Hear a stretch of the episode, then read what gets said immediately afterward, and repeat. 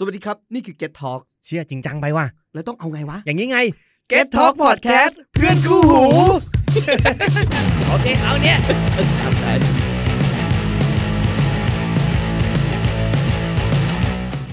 โอเคครับ อ่าสวัสดีครับ นี่คืออวกาศข้างบ้านครับ อยู่กับผมอิงเกียรติสินอัศวกุลครับ ครับ แล้วก็ผมนาวินงามผูพันธ์ครับผม ก็เมื่อวันที่ 26 เมษายนที่ผ่านมาเนี่ยครับ ก็ เป็นการครบรอบการตายของนักคณิตศาสตร์คนหนึ่งที่เป็นนักคณิตศาสตร์ชื่อดังของโลก ที่เป็นชาวอินเดียด้วย แล้วก็มีอายุน้อยสุด เท่าที่เคยมีมาบนโลกก็คือศรีนิวาสะ รามานุจันครับเพิ่งครบรอบการตายไปได้หนึ่งร้อยปี วันนี้เราเลยมาคุยกับอาจารย์ของผมเองครับ อาจารย์สุจินสุวรรณะครับ เป็นอาจารย์ประจำภาควิชาฟิสิกส์ คณะวิทยาศาสตร์มหาวิทยาลัยมหิดลครับ มาคุยกันเรื่อง คณิตศาสตร์ของรามนุจันทร์ครับ สวัสดีครับอาจารย์ครับสวัสดีครับ สวัสดีครับผมสวัสดีครับอ่าจริง ๆ อาจารย์ไม่ได้เรียนอะไรที่เกี่ยวกับรามานุจันทร์โดยตรง แต่เรียนที่เรียกว่า Hardy Littlewood อ่า inequalities เนาะในวิชาที่เรียนมีมันมีวิชาวิชาหนึ่งชื่อว่าวิชา analysis แต่ในนั้นมันจะมีงานของ Hardy เยอะ ซึ่งเป็นพี่เลี้ยงหรือเป็น mentor ของรามานุจันก็เลยทำให้รับรู้เรื่องราวของรามานุจันต์ผ่านผ่านงานของ Hardy เนาะแล้วก็อ่าแต่ว่าอาจารย์อ่านอันนี้ที่ทำให้ชอบ Hardy อะนะแล้วก็โยงมาถึงรามานุจันต์ด้วยเนี่ยก็คือ A Mathematician's Apology พวกเราเคยได้ยินหนังสือไหมอาจารย์มีอยู่มีก๊อปปี้อยู่ที่บ้าน เป็นหนังสือที่ professor ที่สอนอวิชา เขาเรียกว่า mathematical analysis เนอะตอนปีสองให้มา หนังสือว่าหนังสือชื่อว่าอะไรครับ a mathematician apology อ๋อเหมือนอันนี้มันอันที่หามันคืออันที่หาที่เขียนใช่ไหมครับที่บอกว่าเป็นอันที่เป็นที่อันที่เขียนดังมากอืมที่เขียนตอนบั้นปลายชีวิต ใช่คก็รับมันมันดังมากอืมตอนนี้เขาก็ตีพิมพ์กันไม่รู้กี่รอบกี่รอบ แล้วก็ส่วนส่วนมากในภาควิชาคณิตศาสตร์ หรือว่าถ้ามันมีวิชาที่คล้ายๆ กับ journal club หรืออะไรเงี้ยในอเมริกามันจะมีวิชาพวกเนี้ยอ่า วิชาสัมมนาที่เด็กอ่านหนังสือหลาย ๆ เล่มอะไรเงี้ย อันนี้ก็เป็นหนังสือเล่มหนึ่งที่เด็ก มักจะอ่านกันตอนตอนอาจารย์เรียนก็เลยได้อ่านหนังสือเล่มนี้ด้วยโอเคก็เราคุยกันเกี่ยวกับรามนุษย์จันทร์เล็กๆน้อยๆให้ผู้ฟังได้ รู้จักรู้จักตัวกันรามนุษย์จันทร์นิดก่อนนึงดีกว่า อันนี้คืออ่าเท่าที่ผมอ่านมานะอาจารย์คือผมครับเข้าใจว่าเขาเป็นคนที่เกิดในวรรณพราหมณ์แต่ว่าเขาบ้านเขายากจนนะครับ ก็เลยครับไม่ได้รับการศึกษาตั้งแต่เด็ก ก็อืมเพิ่งมาได้รับการศึกษาตอนแบบอายุสิบสามเพิ่งเข้าโรงเรียนอย่างเงี้ยครับ แล้วก็ครับก็ได้เรียนคณิตศาสตร์ แล้วก็เรียนคณิตศาสตร์ก็ดีเลิศมากก็คือแบบนั่งหาค่าพายตั้งแต่เด็กเลยอะครับ อ่าครับ แล้วก็นั่งทำแบบพวกอนุกรมอะไรอย่างเงี้ยตั้งแต่แบบเด็ก ๆแบบ ตั้งแต่อายุไม่กี่ขวบอะครับ ก็สิบกว่าขวบอ่าฮะสิบกว่าขวบแล้วก็อ่านตำราเล่มแรกชื่อ Trigonometry ของ S.L. l o n e อะอ๋อแต่แล้วก็มีการท่องค่า square root สองแล้วก็ค่าพายอีกค่าสิบตำแหน่งตั้งแต่เด็กคือแบบอ่าฮะเขาเป็นเด็กที่อัจฉริยะมากเลยครับอาจารย์เท่าที่ผมอ่านมาทั่วทั่วโลกก็ยกย่องเขาแบบนั้น ก็คิดว่าตั้งแต่ แต่ตั้งแต่ออยเลอร์ อ่าจากโคบีอะไรเงี้ยเขาก็คิดว่ารามานุจันทร์นี่คือ อ่านักคณิตศาสตร์ผู้ยิ่งใหญ่คนถัดมาอะไรเงี้ยอืม แต่ว่าแต่ความน่าทึ่งของมันก็น่าจะเกิดจากพื้นฐานที่เขามีสิ่งแวดล้อมที่เขาอยู่เนี่ยกับผลงานที่เขาสร้างขึ้นมาได้ คือแทบจะสร้างทุกอย่างขึ้นมาด้วยตัวเองอะไรเงี้ยด้วยด้วยสมองของเขาเองแล้วก็มีเหมือนกับมุมมองที่ประหลาดมากโดยที่ไม่ได้มีการเรียนรู้อย่างเป็นทางการหรือเทรนนิ่งอย่างเป็นทางการอะไรเงี้ย เพราะฉะนั้นก็แสดงว่าสิ่งที่เขาได้มาเนี่ยมันเกิดจากเหมือนกับ จะเรียกว่าพรสวรรค์อาจารย์ก็ไม่ไม่ไม่กล้าที่จะใช้คำนั้น เพราะว่าเป็นเป็นไปได้ว่าเขามีความพยายามเยอะมากที่จะทำให้เกิดสิ่งนั้นเกิดขึ้นเนี่ย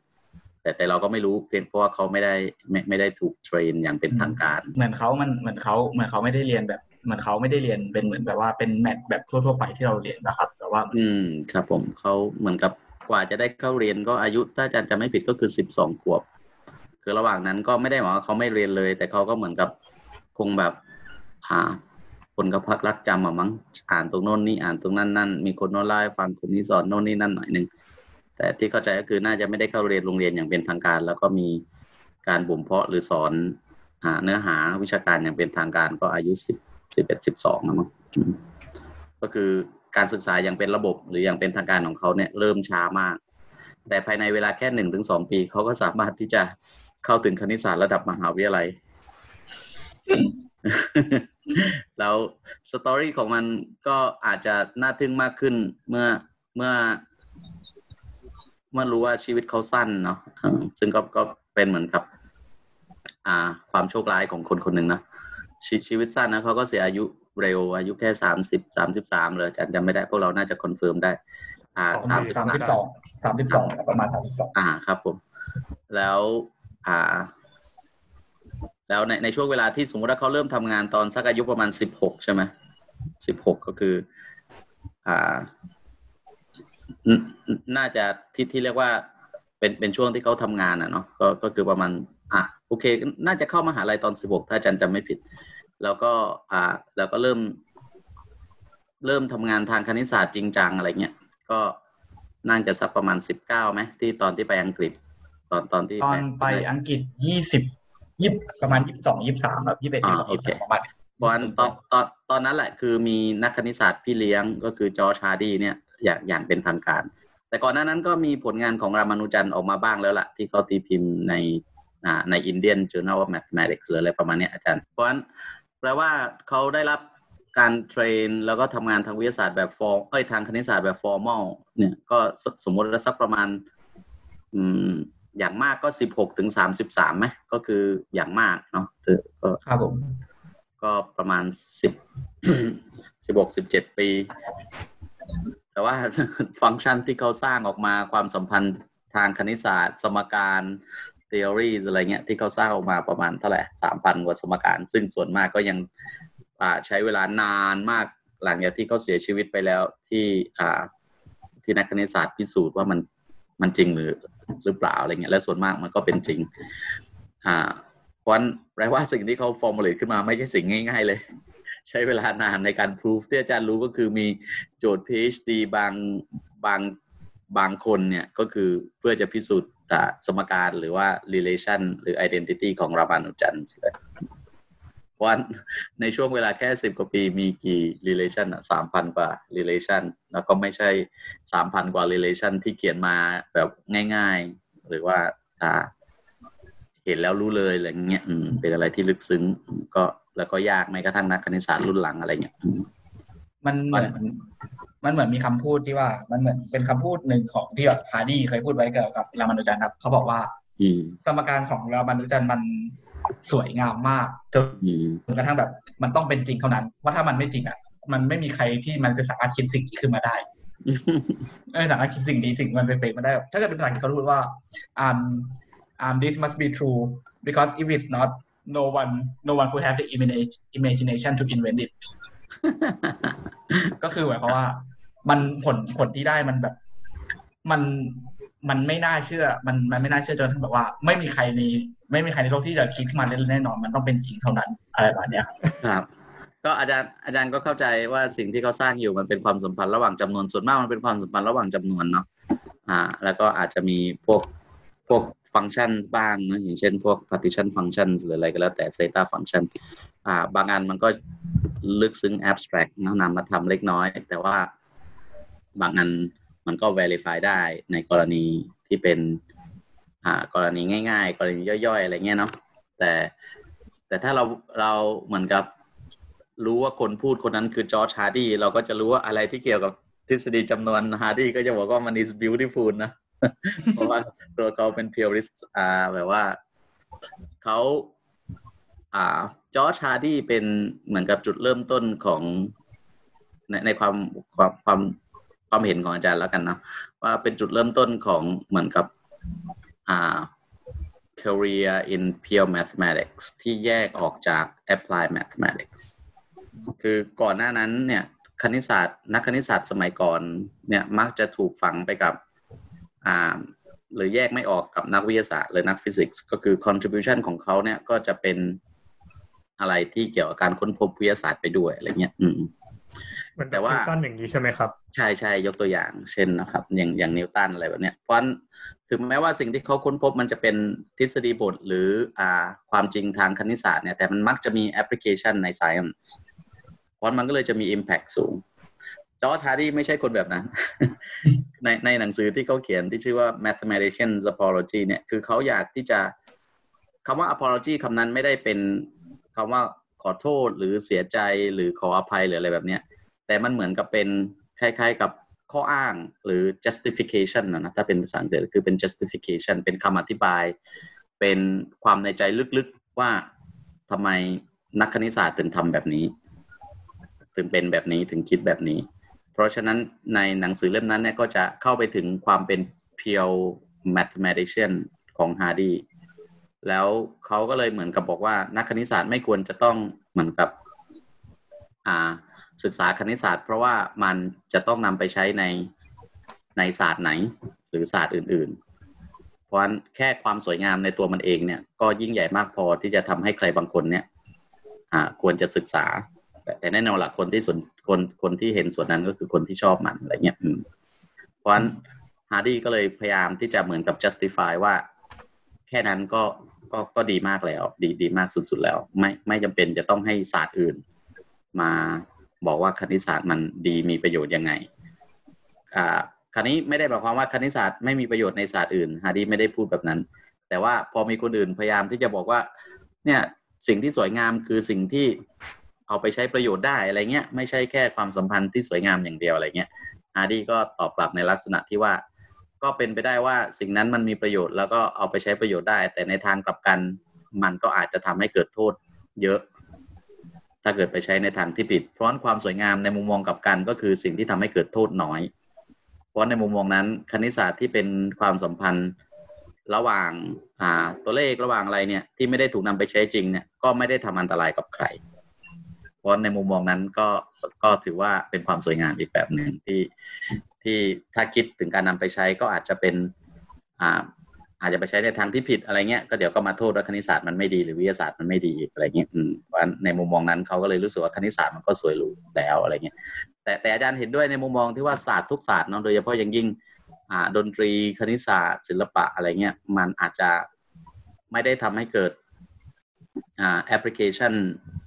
ที่ทำให้เกิดเหมือนกับ materialistic application เอาไปใช้ในเทคโนโลยีโน่นนี่นั่นอะไรก็แล้วแต่ แต่มันอาจจะทำให้เกิดคุณอันใหญ่หลวงในการ อ่าทำให้ใครสักคนหนึ่งเป็นนักคิดที่ดีเป็นเป็นอ่าอ่ามี peaceful life อ่าอะไรเงี้ย มีเจอสิ่งที่ตัวเองรัก แล้วก็อะไรเงี้ยจนจนก็ก็ก็โอเคเออเพราะฉะนั้น comment ตรงนี้อาจจะยาวไป แต่แต่แค่ comment ใน way ที่ว่าแน่นอนละถ้าเป็นถ้ามาจากฮาร์ดี้พวกเราก็ต้องเหมือนกับ ต้องฟังแล้วก็รู้นิดนึงว่า ฮาร์ดี้เป็น theorist แล้วก็เป็นเป็นเป็น number theorist อะก็คือเป็นคนที่ชอบ numbers มากอะนะเพราะอะไรก็แล้วแต่ที่ออกมาในในมุมมองนั้นฮาร์ดี้ก็จะบอกว่าโอ้ so beautiful อะแต่แต่แต่ก็น่าสนใจนะครับ คืออาจารย์อาจารย์ก็แค่บอกว่าเออถ้าถ้าพวกเรามาถามอาจารย์ว่าควอนตัมมันสวยงามแค่ไหนอาจารย์ก็บอกโอ้สุดยอดมันสวยงามมากอะไรเงี้ยเราก็อ่าถ้าพวกเราถามอาจารย์ว่าคณิตศาสตร์มันสวยงามแค่ไหนอาจารย์บอกก็สวยงามสุดๆอะไรเงี้ยเออ มันก็ว่ากันไปแล้วแล้วฟิสิกส์มันรู้แค่ไหนอาจารย์ก็จะบอกว่ารู้มากเออเป็นศาสตร์สุดยอดอะไรเงี้ยแต่ว่าอ่าพวกเราก็ต้องฟังคนพูดนิดนึงอะไรเงี้ยครับโอเคฮะกลับคำมานี้รามานุจันทร์ฮะรามานุจันทร์ครับเมื่อกี้เราเราเมื่อกี้เราเริ่มจากรามานุรามานุจันทร์ยังไม่ยังไม่พ้นวัยเด็กเลยครับ ตอนนี้เอาละโอ้หาเรื่องจริงเลยอะรามานุจันทร์ยังไม่พ้นวัยเด็กเลยครับรามานุจันทร์ยังอายุสิบหกสิบเจ็ดยังอยู่อินเดียเลยครับยังไม่ไปอังกฤษเลยครับอ๋อใช่ใช่ รามานุจันทร์กำลังจะไปอังกฤษแล้วเหรออ๋อคือรามานุจันทร์เนี่ย ผม ผมอ่านมาก็คือเขาอะ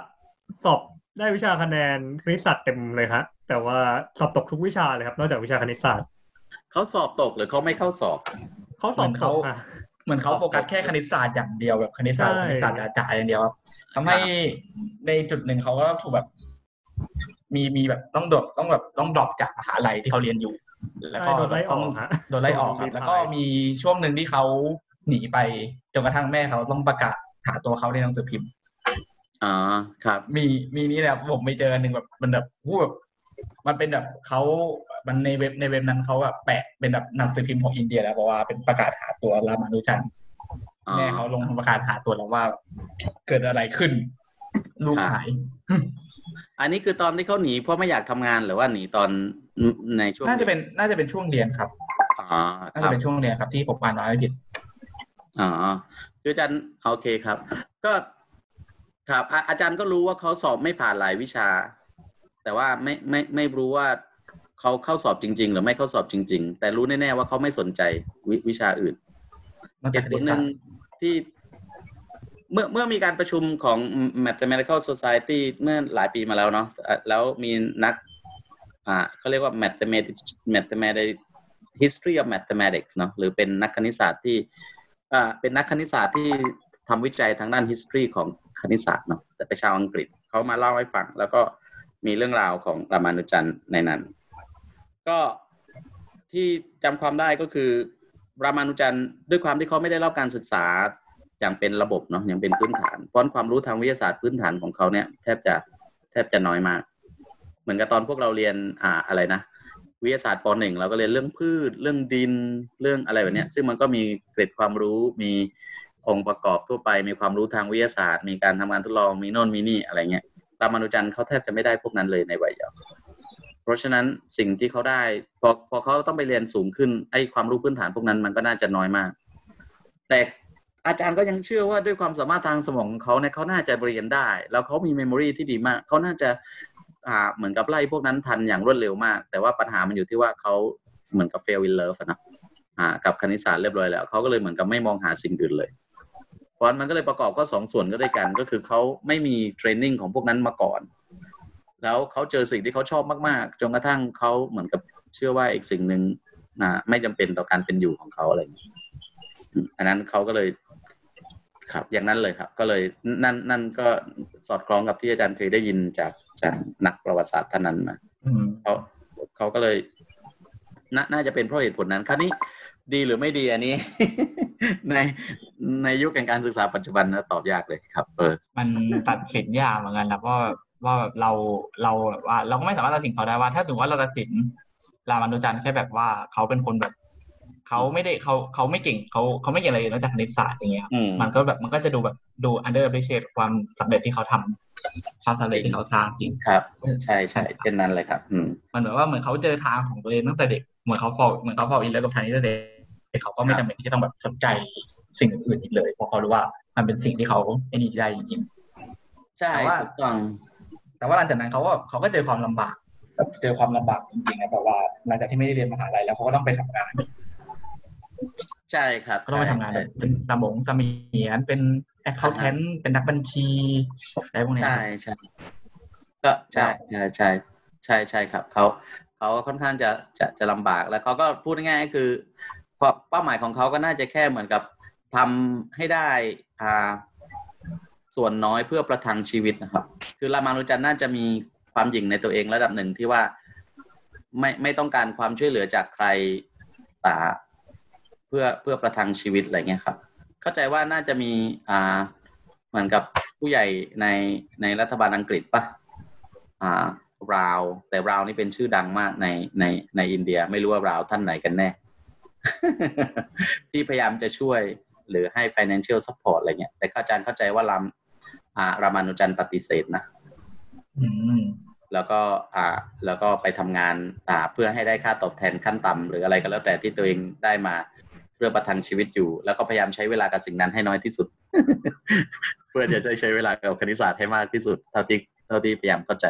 แต่ไม่ได้ว่าไม่ได้หมายความว่าไม่มีคนเห็นท ALENT ของเขานะมีคนเห็นท ALENT ของเขาตั้งแต่อยู่ในอินเดียแล้วนะอืมแต่ดูเหมือนคนจะไม่ค่อยให้ความสำคัญกับตรงทาเลนต์ของเขาหนักนะฮะเท่าที่ผมอ่านมา ครับสสมัยโน้นอะอาจารย์เข้าใจว่าคณิตศาสตร์มันมันยังเป็นเรื่องของคนที่อ่า เหมือนกับมีอันจะกินแล้วค่อนข้างจะชั้นสูงเล็กน้อยในสังคมอะไรเงี้ยคือสมัยโน้นการศึกษาก็ไม่เท่าเทียม แล้วก็อาจจะไม่ได้เข้าถึงทั้งหมดอะไรเงี้ยครับ แล้วยิ่งอ่าคนที่เหมือนกับจำเป็นจะต้องคิดถึงอาชีพอีกเนี่ย คณิตศาสตร์ก็จะไม่ใช่ first choice ซึ่งตอนนี้ก็ยังเป็นอยู่ ตอนนี้ก็ยัง แต่แต่แต่ว่าครับอย่างที่ว่านะครับก็คือคนที่ไปเรียนก็เพื่อที่จะมีอนาคตมีอาชีพมีอะไรแบบนั้น เขาก็จะเรียนวิชาที่ practical เพ ราะฉะนั้นสิ่งที่รามานุจันทำทุกคนก็จะถามอย่างที่ ปัจจุบันนี้ก็ยังถามกันอยู่ so what ทำไปเรียนแล้วคณิตได้ศาสตร์อะไรไปทำไมอะไรพวกเนี้ยครับเรียนคณิตศาใช่สตร์ไม่ต้องเรียนคณิตศาสตร์เรียนวิทยาศาสตร์เขาเรียนถามเรียนวิทยาศาสตร์ไปทำไมใช่ใช่วิทยาศาสตร์พื้นอะไรฐานพวกเนี้ยอ่าอะไรแบบนั้น ใช่ใช่ซึ่งซึ่งก็ก็ก็ไม่ได้น่าประหลาดใจอะไรใช่ไหมครับ ที่ว่าเขาจะหางานยากและงานที่เขาได้ก็อาจจะไม่ได้เกี่ยวข้องกับสิ่งที่เขาสนใจจะทำเป็นงานวิจัยเท่าไหร่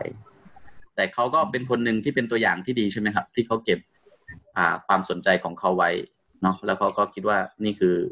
นี่คือใช่ครับสิ่งที่ที่ที่ที่เขาจะทำแล้วเขาจำเป็นจะต้องทำอย่างเช่นไปเป็นไปเป็นเสมียนไปเป็นคลิร์กหรือว่าไปเป็นนักบัญชีหรืออะไรก็แล้วแต่เนี่ย ก็เพื่อที่จะให้ได้ค่าตอบแทนมาเพื่อที่เขาจะได้ไม่ต้องพึ่งคนอื่น แล้วจะได้ทำในสิ่งที่เขาสนใจจะทำสุดๆอะไรเงี้ยอืมก็ก็เป็นตัวอย่างที่ดีอาจารย์ก็ตอนที่ฟังก็รู้สึกประทับใจแล้วก็ เหมือนกับมีแรงบันดาลใจจากจากตัวอย่างแบบนี้อะไรเงี้ยอ๋อโอเค ได้ได้คืออาจารย์คิดว่ามันเป็นมิสคอนเซปต์อย่างหนึ่งเกี่ยวกับรามานุจันหรือเปล่าที่คิดว่าอินเดียไม่ไม่สนใจเขา เท่าที่อาจารย์เข้าใจก็คืออินเดียก็สนใจสนใจเขา เพียงแต่ว่า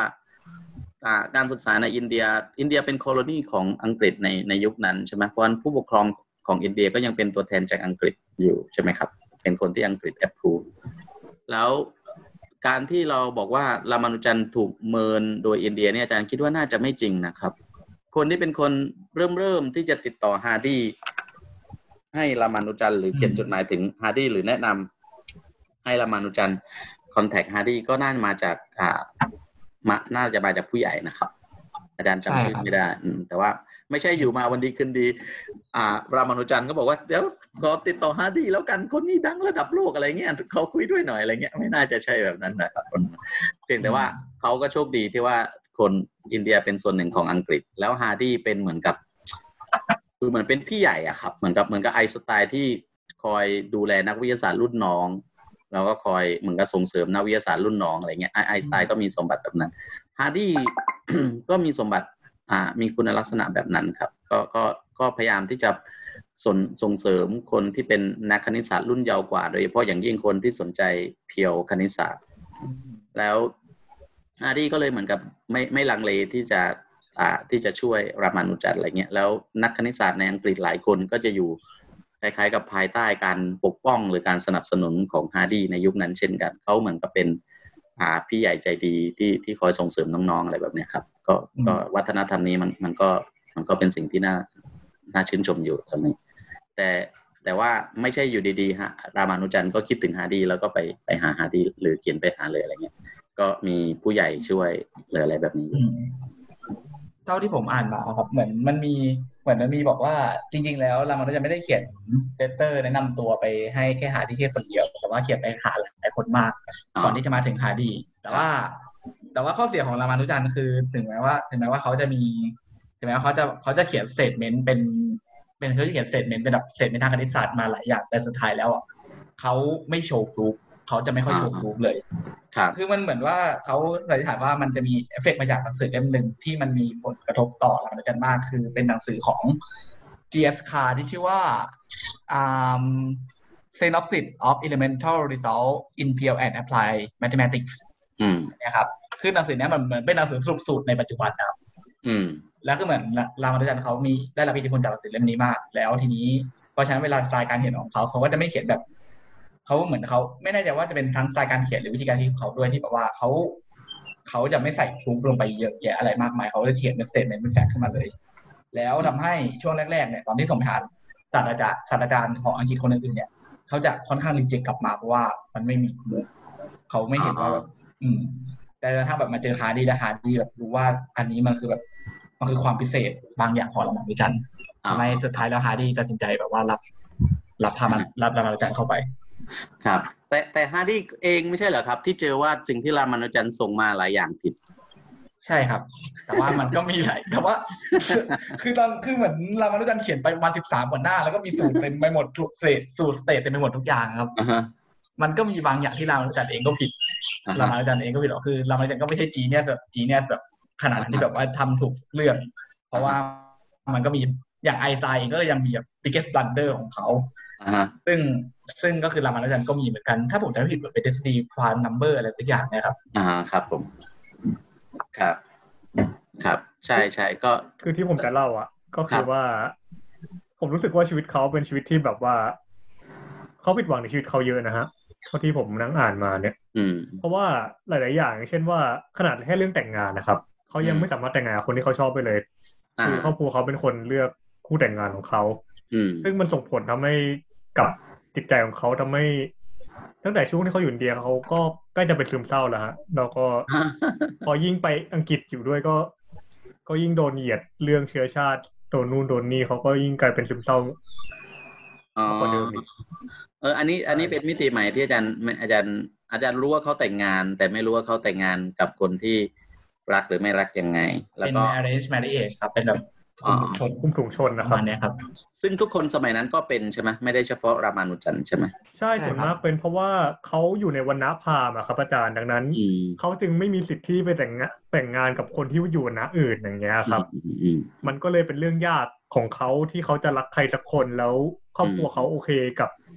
ตรงเนี้ยครับ อืมครับผมมันมันเลยเป็นจุดที่ เรียกว่าทำให้เขาผิดหวังในชีวิตได้ไหมอาจารย์ ก็ก็ได้นะผมว่า คืออาจารย์ไม่แน่ใจว่า คืออาจารย์ก็ไม่แน่ใจว่าเขาซึมเศร้าจริงไหม แต่รู้ว่าสุขภาพเขาไม่ค่อยดี แล้วก็ตอนที่เขาไปอยู่ที่อินเดีย เนี่ย มีมีหลักฐานน่าจะเป็นพวกจดหมายของเขาละมั้งที่ที่ทำให้เขา อ่าทำให้สรุปได้ว่าเขาน่าจะคิดถึงอินเดีย คิดถึงอ่าอมายู่ที่อังกฤษใช่ไหมฮะอาจารย์อืมตอนที่อยู่ที่อังกฤษ แต่ว่า แต่ว่าเขามีสุขภาพที่ไม่ดีอ่านักนักประวัติศาสตร์ทางคณิตศาสตร์ที่อาจารย์เคยฟังเขาคุยเรื่องนี้ คิดว่าน่าจะเป็น malnutrient ก็คือการขาดอาหารในวัยเยาว์ของเขา เพราะฉะนั้นแต่ว่าในยุคนั้นพวกยารักษาโรคหรือพวกอะไรมันก็ไม่มากอย่างตอนนี้อะเนาะอืมเพราะฉะนั้นในที่สุดแล้วสิ่งที่เกิดขึ้นก็คือเขา อ่าเป็นวัณโรคใช่ไหมครับใช่ครับใช่แล้วเขาเป็นคนสูบบุหรี่ด้วยใช่ไหมครับ เรื่องสูบบุหรี่แล้วครับ สูบบุหรี่ใช่ผมไม่แน่ผมไม่แน่ใจแต่ว่า ถ้าถ้าว่าถ้าดูแต่ว่าถ้าดูแต่ว่าถ้าดูแบบ จากสังคมสมัยแล้วกันถ้าเกิดเขาจะสูบบุหรี่ก็ไม่น่าใช่เรื่องแปลกอะไรใช่แต่ว่าผมไม่ชัวร์ว่า แต่ว่าผมไม่ชัวร์ว่าเขาสูบบุหรี่จริงไหมผมไม่แน่หใจรือว่าว่าสูบหรือว่าสูบหนักแค่ไหน แต่ว่า แต่ว่ารู้แน่ๆว่าเขาสุขภาพไม่ค่อยดี แล้วก็คิดถึงอินเดียตอนที่อยู่อังกฤษ คราวนี้มี psychological effect อย่างอื่น เข้ามาไหมอย่างเช่นว่าอ่ามีการเหยียดอ่าชนชั้นหรืออะไรแบบนี้ไหมหรือว่าเขาแค่อ่ามีคนที่เป็นอินเดียน้อย หรือ หรือคิดถึงอ่าไม่รู้อย่างอย่างอื่นขึ้นมา หรือแค่ไม่ blend in ก็คือไม่ไม่ไม่เข้ากับอ่าคนรอบๆข้างอะไรอย่างเงี้ยแต่ว่าในมุมมองหนึ่ง ถ้ามันจะมีเอฟเฟกต์กับใครสักคนหนึ่งอาจารย์ก็จะรู้สึกว่ามันน่าจะมีเอฟเฟกต์กับรามานุจันน้อยแล้วนะ เพราะเขาแทบจะใช้เวลาส่วนมากกับฮาร์ดี้แล้วก็ทำงานของเขาเองอะไรเงี้ยเขาดูเหมือนกับไม่ได้ ไม่ได้เป็นเหมือนมนุษย์สังคมอย่างที่เราเป็นอะไรเงี้ยเพราะฉะนั้นพอไปอยู่ตรงนั้นแล้วก็เลยจะอยู่ยากอะไรเงี้ยอาจารย์รู้สึกว่าเหมือนกับรามานุจันเป็นคนที่แบบเป็น minimalist มากในถ้าเทียบกันในปัจจุบันเนี่ยอะไรเงี้ย เพราะฉะนั้นแต่ว่าโอเค สุขภาพเขาไม่ดีจริง แล้วก็เข้าใจว่าเขาคิดถึงอินเดียจริง อืมในหลักฐานครับ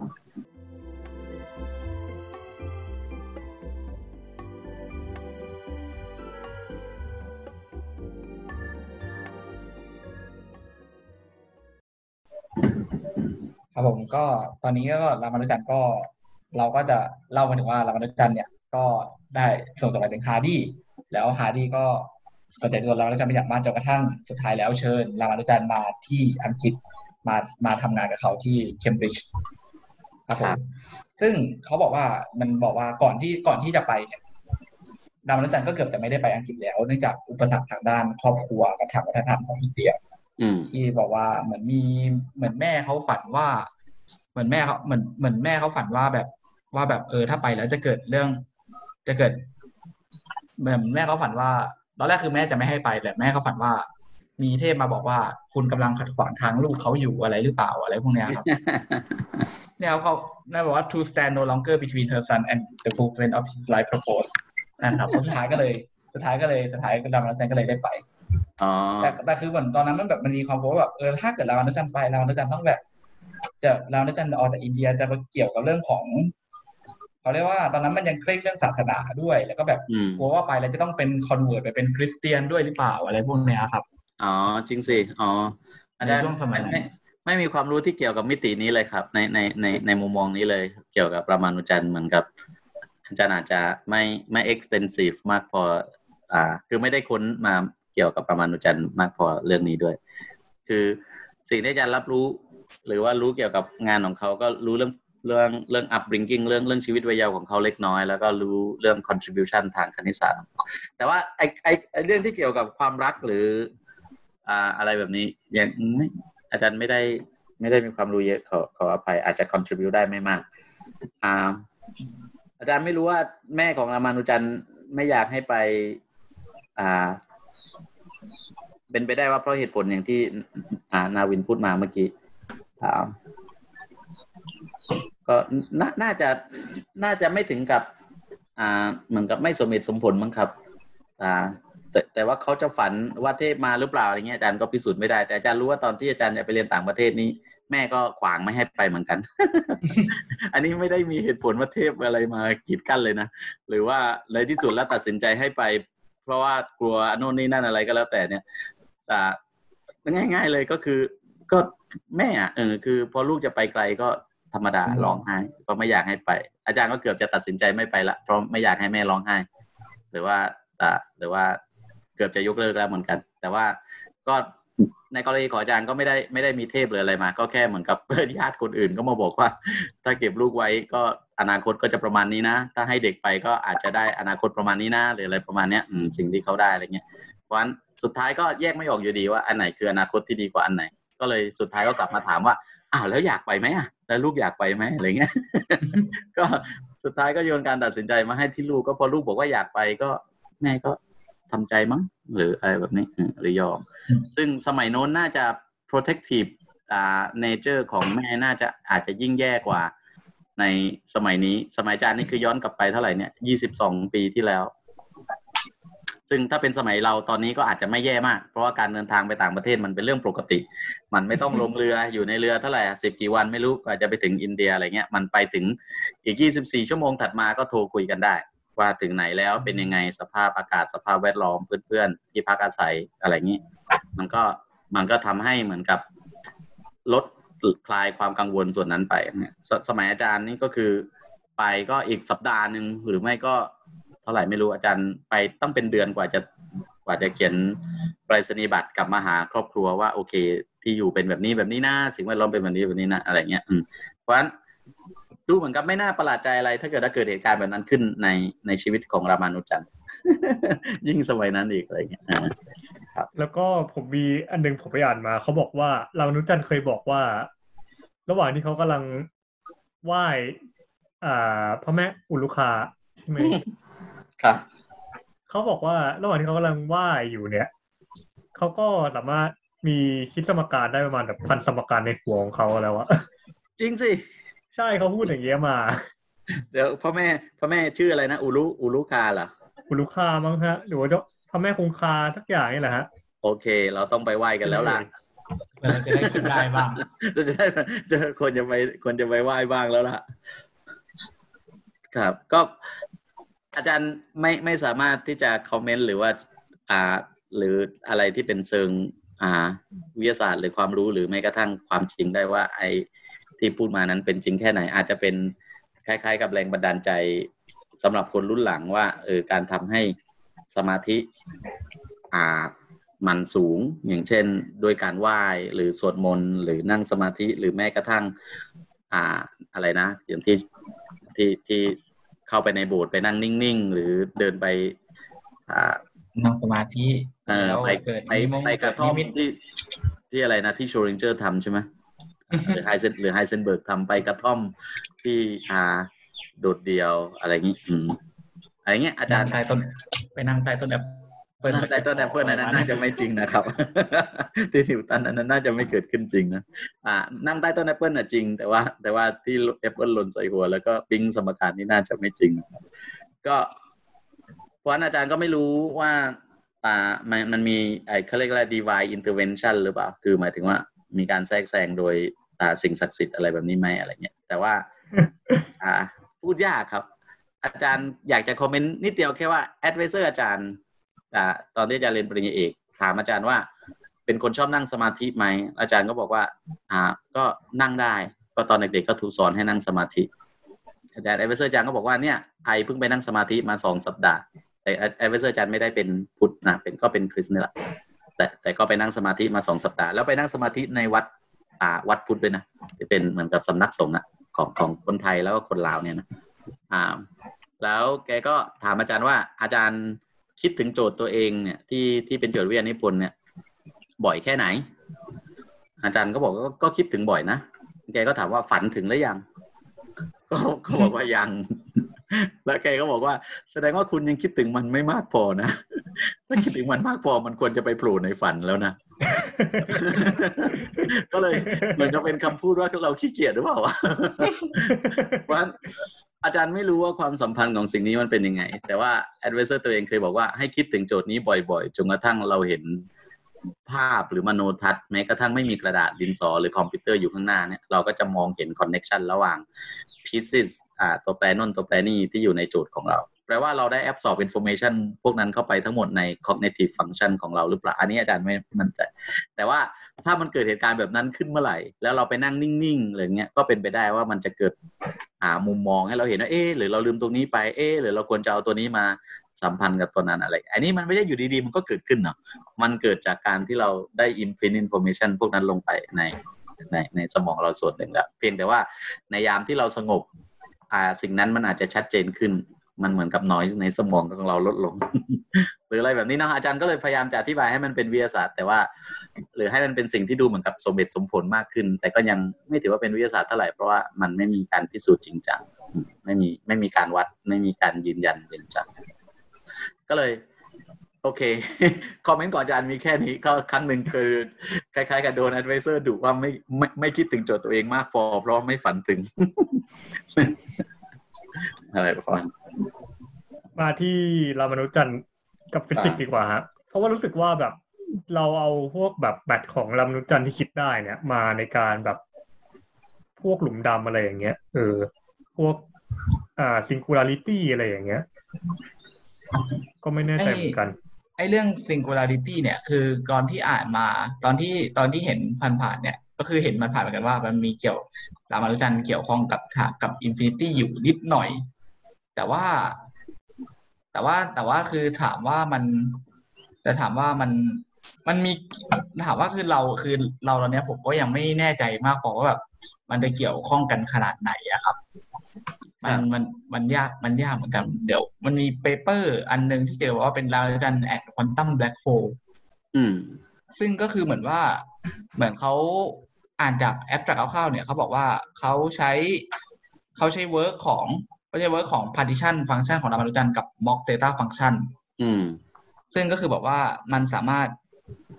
ซึ่งมันก็บอกว่ามันสับมันคิดว่ามันน่าจะเกี่ยวข้องกับตัว number theory พวกเนี้ยมันสามารถเกี่ยวข้องกับฟิสิกส์บางอย่างของหลุมดำหรือ string theory ได้ประมาณเนี้ยคครัรับบแต่ว่าสุดท้ายแล้วมันก็แบบ มันก็ยังแบบ มันก็ยัง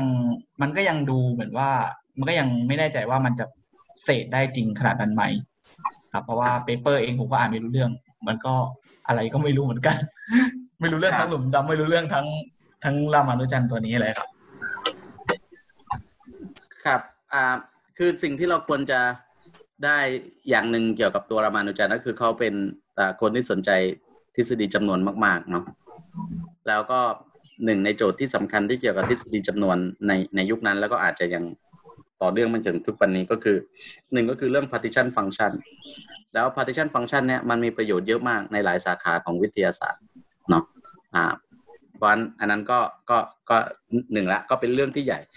อ่ามีโจทย์ทางวิทยาศาสตร์เยอะมากที่สุดท้ายและเชื่อมโยงย้อนกลับลงไป แล้วกลายเป็นว่าค่าคงที่หรืออะไรเนี้ยคำนวณมาจากพวก partition function อันนี้เนาะอันนั้นคือ connection นั้นที่หนึ่ง connection นั้นที่สองก็คือเป็นฟังก์ชันตัวที่สองที่ เราเรียกว่า zeta function ซึ่งปัจจุบันเนี้ยก็ยังเป็นเหมือนกับเป็นโจทย์ที่ unsolved ใช่ไหมอ๋อแล้วก็ใช่ไหมครับอ๋ออ๋อที่ที่แต่ที่มันมีเหมือนปีที่แล้วที่บอกว่าว่ามีข่าวว่ามีนักคณิตศาสตร์คนหนึ่งที่บอกว่า มันเป็น Riemann hypothesis หรือเปล่าครับที่ไม่ที่บอกว่าเกี่ยวกับ zeta function อ่าใช่ใช่ใช่ Riemann hypothesis เป็นการบอกให้รู้ว่าตำแหน่งของรากหรือ zero ของ zeta function เนี่ย อยู่ที่ตรงไหน ซึ่งเป็นโจทย์ที่ยัง unsolved แล้วก็เป็น millennium problem เนาะก็คือแก้ได้ก็ได้เงินล้านอะอะไรประมาณเนี้ยแล้วก็มีนักคณิตศาสตร์ชื่อดังชาวอังกฤษเมื่อปีที่แล้วอ่าเคลมว่าเขา proof ได้ แต่ว่ามันใช่ครับมีข้อบกพร่องในทฤษฎีอันนั้นเกิดขึ้นเนาะแต่ว่านักคณิตศาสตร์ท่านนั้นก็เป็นนักคณิตศาสตร์ชื่อดังมากๆเนาะแต่เป็นนัก mathematical physics นะครับจริงๆ เป็นนักคณิตศาสตร์ที่ทำทางด้าน mathematical physics นะครับเพราะฉะนั้นอ่าแล้วในในวัยหนุ่มของอาจารย์ท่านนั้นเนี่ยก็ จำไม่ผิดรู้สึกจะชื่ออาติยะหรือเปล่าครับ ใช่ครับใช่ครับชื่อก็ชื่อไมเคิลอัตติยาหรืออะไรใช่สักอย่างแล้วท่านเนี่ยเป็นนักคณิตศาสตร์อ่าเป็นนักคณิตศาสตร์ฟิสิกส์นะ world class เลยนะ มีทฤษฎีที่เป็นงานตอนที่ท่านหนุ่มๆเนี่ยเยอะมาก แต่ตอนนี้ท่านอาจจะอายุมากแล้ว แล้วก็อาจจะเริ่ม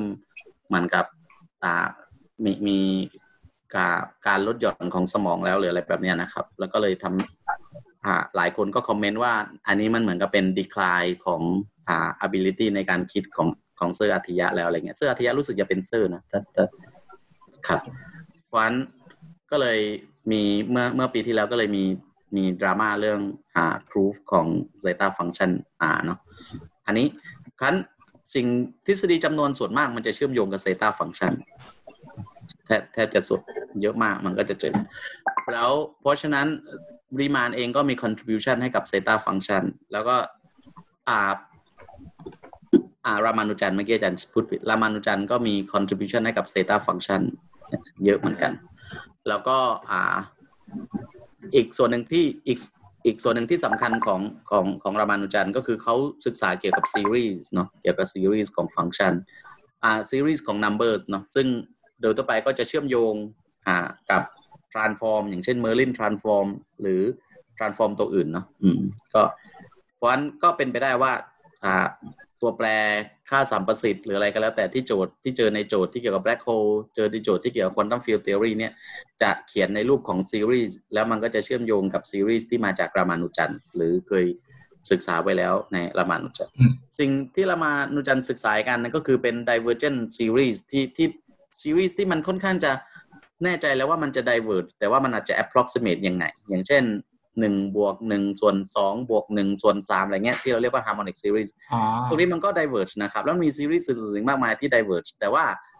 บางที approximation ของมันเนี่ยมีประโยชน์เนาะหรือ truncation ของมันเนี่ยมีประโยชน์ มันก็เลยมีการศึกษาพวกนี้เหมือนกัน มีการศึกษาเรื่องเรื่องเรื่อง divergent series เยอะเหมือนกัน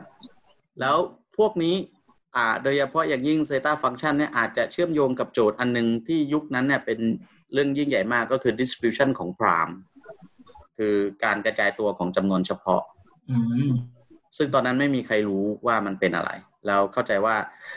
านักคณิตศาสตร์ที่ทำทางด้าน number theory หลายคนก็จะสนใจเรื่องนี้เพราะไอสิ่งที่พูดมาทั้งหมดเนี่ย มันพอลงลึกลงไปในวิทยาศาสตร์แล้วเนี่ย ค่าคงที่เอ่ยอะไรเอ่ยที่มีการคำนวณแบบต่าง ๆ เนี่ย เป็นไปได้มาก ๆ เลย โดยเฉพาะ zeta function อ่าโดยเฉพาะอ่า partition function เนี่ยมันจะไปเจอเป็นค่าคงที่ที่จะต้องใช้ประเมินอ่าอะไรนะความสัมพันธ์อันใดอันหนึ่งหรือค่าคงที่อันใดอันหนึ่ง ซึ่งอาจารย์ก็ไม่ประหลาดใจถ้าเกิดมันจะไปเจอในการประเมินเทอร์โมไดนามิกส์ของ black hole หรือว่า หรือแม้กระทั่งใน quantum field หรืออะไรแบบนี้ครับ ก็ก็เลยก็เลยคิดว่าสิ่งที่รามานุจันทร์ทำ น่าจะถูกใช้ชนรุ่นหลังใช้ในการคำนวณบางค่าที่เป็นค่าคงที่ในฟิสิกส์เยอะอยู่ แล้วเขาก็จะบอกว่าาค่าสัมพันธ์เอ้ยค่าคงที่นี้ได้มาโดยการใช้สมการของรามานุจันสมการนี้ หรือใช้ความสัมพันธ์ของรามานุจันสมการนี้ความสัมพันธ์นี้อะไรเงี้ยเพราะชื่อของรามานุจันก็เลยถึงแม้ว่าจะตายไปแล้วร้อยปี ก็จะยังมามาปรากฏในงานวิจัยทางวิทยาศาสตร์ใช่ไหมครับก็ใช่ไหมครับก็ อนนี้ก็เป็นสิ่งที่น่าสนใจนะ เพราะค่อนข้างมั่นใจมากว่ารามานุจันทร์ไม่ได้แข่มันใช่ครับคือไม่ได้ไม่ได้คาดหวังว่ามัน แล้วมันมันที่มาปรากฏเนาะอืมเนี่ยมันก็เลยกลายมาเป็นมาเป็นชื่อที่ร้อยปีผ่านไปอะถึงจะมาแบบว่ามาอืมมาถูกยกย่องไปเรื่อยๆ แล้วกลายเป็นว่าตัวเขาเองตายไปร้อยปี แต่แต่แต่มันมันไม่ตายอะ คือหมายว่าชื่อมันมันมันอยู่แล้วความความน่าสนใจน่าสนเท่มันมัน มันยังอยู่ไปเรื่อยๆอะไรอย่างเงี้ยอันเนี้ยคืออาจารย์ไม่รู้ในรายละเอียดเชิงลึกมากพอว่าค่าคงที่ที่นักฟิสิกส์คำนวณในเทอร์โมไดนามิกส์ของ black hole เนี่ยอ่าคืออะไรแล้วเชื่อมโยงกับสมการไหนของรามานุจันทร์อันนั้นขออภัยคอมเมนต์ไม่ได้ แล้วก็น่าจะมีคนที่ใช้ quantum field อ่าคำนวณเชิง quantum field Feynman path integral อะไรก็แล้วแต่ แล้วก็ซีรีส์ที่ได้มาของการคำนวณหลาย ๆ part เนี่ยก็อาจจะเชื่อมโยงกับ Merlin Transform แล้วก็เชื่อมโยงกับความสัมพันธ์ของรามานุจันอาจารย์ไม่รู้ว่าค่าตรงนั้นบริบทตรงนั้นคืออะไร แต่เข้าใจว่าไม่ไม่ได้แปลกอะไร ถ้าเกิดว่าเกิดเหตุการณ์แบบนั้นขึ้นแต่แต่อาจารย์ก็ไม่รู้ว่าบริบทตรงนั้นคืออะไรแล้ว นักวิทยาศาสตร์กำลังคำนวณอะไรอยู่ในตรงในกรณีนั้นครับขออภัยด้วยครับมุมนี้ จริง ๆ แล้วเหมือนมันมีเขาเรียกว่ามันมีจริงๆมันแล้วมันมีนอกจากอย่างที่แบบเป็น ผลงานรับติดแล้ว มันมีผลงานทางคณิตศาสตร์หลาย อันที่แบบรามรู้จักก็เคยแบบว่าเคยไปศึกษา เช่นแบบมันมีอันหนึ่งครับ ถ้าเกิดแบบว่าเป็นเด็กสอบแพทแพทหนึ่งเนี่ย อาจจะเคยเจอผลงานของ อาจจะว่าผลงานที่รามรู้จักเคยศึกษาบางเช่นอ่าฮะโจทย์ที่มันเป็นแบบรูทรูทซ้อนรูทบวกกันเนี่ยครับอ๋อใช่ใช่ที่มันเป็นใช่รูทสอนรูทเป็นเป็นอ่าฮะเลสเรดิคอลอันนั้นอันนี้ก็คือถือว่าเป็นอันหนึ่งที่รามรู้จักโซฟเยี่ยมเยี่ยมเลยครับที่อันนี้เป็นสิ่งที่เด็ก ๆเรียนแต่อาจจะ อ่าลืมไปว่ามันเป็นคนที่ริเริ่มสิ่งพวกนี้ขึ้นมา หรือเริ่มจะใช้สิ่งนี้ขึ้นมาจริงจังแล้วกลายมาเป็นสาขาหนึ่งของคณิตศาสตร์เลยเนี่ยอาจจะริเริ่มมาจากรามานุจันทร์เลยนะมันเรียกว่า continue fraction ครับ ใช่ครับ continue fraction ก็คือการที่จะเขียนเศษส่วนซ้อนเศษส่วนซ้อนเศษส่วนซ้อนเศษส่วนไปเรื่อยๆเนี่ยคนแรก ๆที่ศึกษา แล้วกลายเป็น expert มากๆ แล้วทำได้เร็วมากเลยเนี่ย คือรามานุจันทร์เลยครับ ตอนเริ่มต้นเนี่ยคือแทบจะเป็นคนแรก ๆที่ ถูกยกย่องว่าเป็น expert ทางด้าน continue fraction คราวนี้ continue fraction มันเจอเยอะมากใน approximation theory ตอนนี้มันเจอในแม้กระทั่ง quantum computing อ่าในการในการประมวลผลทางควอนตัมว่า อ่า solution อันไหนเป็น solution กันแน่อะไรเงี้ย อืม ในในในชอ algorithm อะไรเงี้ย มันมี มี continue fraction อยู่ แล้วมันเจอในหนังสือเด็กเนาะแต่ว่ามันเป็น finite continue fraction เนาะมันก็แค่ว่าหนึ่งบวกได้หนึ่งส่วนสองบวกได้หนึ่งส่วนนี้อะไรก็ว่ากันไปอะไรเงี้ยแล้วก็สุดท้ายถามว่าคำตอบเป็นเท่าไหร่อะไรเงี้ยอืมมันใช่ไหมครับ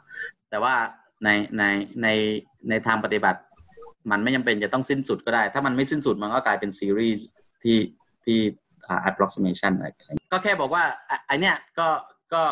ก็เชื่อมโยงกับงานของรามานุจันเนาะแต่ก็อาจจะไม่ได้เป็นทฤษฎีบทหรือสมการหรือความสัมพันธ์อะไรที่รามานุจันค้นพบหรอก แต่ว่ามันก็เป็นเรื่องหนึ่งที่เด็ก ๆ เรียนตอนเริ่มเรียนเศษส่วน หรือสักมอต้นอะไรเงี้ยก็เริ่มจะมีโจทย์พวกนี้เข้ามาอ่าแล้วก็เป็นสิ่งที่ที่มีประโยชน์มากในทางวิทยาศาสตร์ในการคำนวณประมาณโน่นประมาณนี้แล้วก็แม้กระทั่งในไฮเทคอ่าเทคโนโลยีสมัยใหม่อย่างควอนตัมคอมพิวติ้งที่กำลังมา ก็ยังใช้พวกนี้อยู่ เพราะฉะนั้น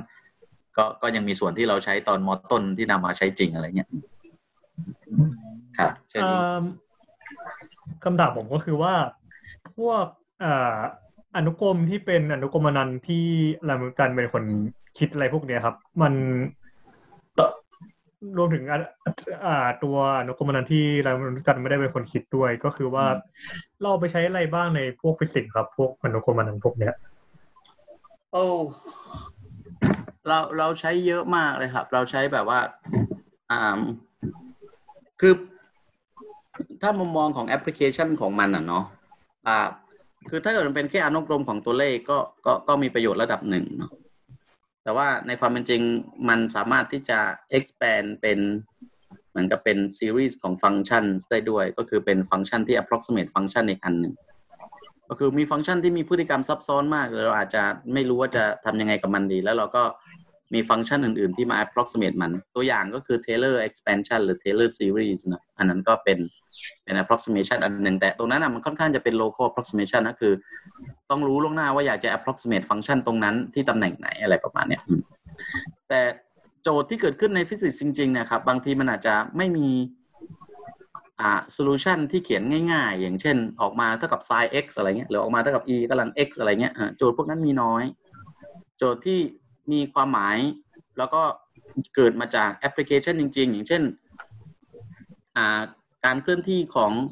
คลื่นเนาะการเคลื่อนที่ของความร้อนอะไรเงี้ยที่มันเป็น physical quantity จริง ๆ เนี่ย มัน solution ที่แท้จริงของมันมักจะมาในรูปของ infinite series อาจจะรูปของ infinite sum อ่าซึ่งเด็กๆก็น่าจะได้เรียนแล้วล่ะ ที่อ่าอย่างอย่างนาวินกับกับอิงก็ อ่า นะอิงก็ได้เรียนจากอาจารย์อาจารย์ไม่มั่นใจว่านาวินเรียนเรียนเรียนจากอาจารย์ไหมที่เป็นพวก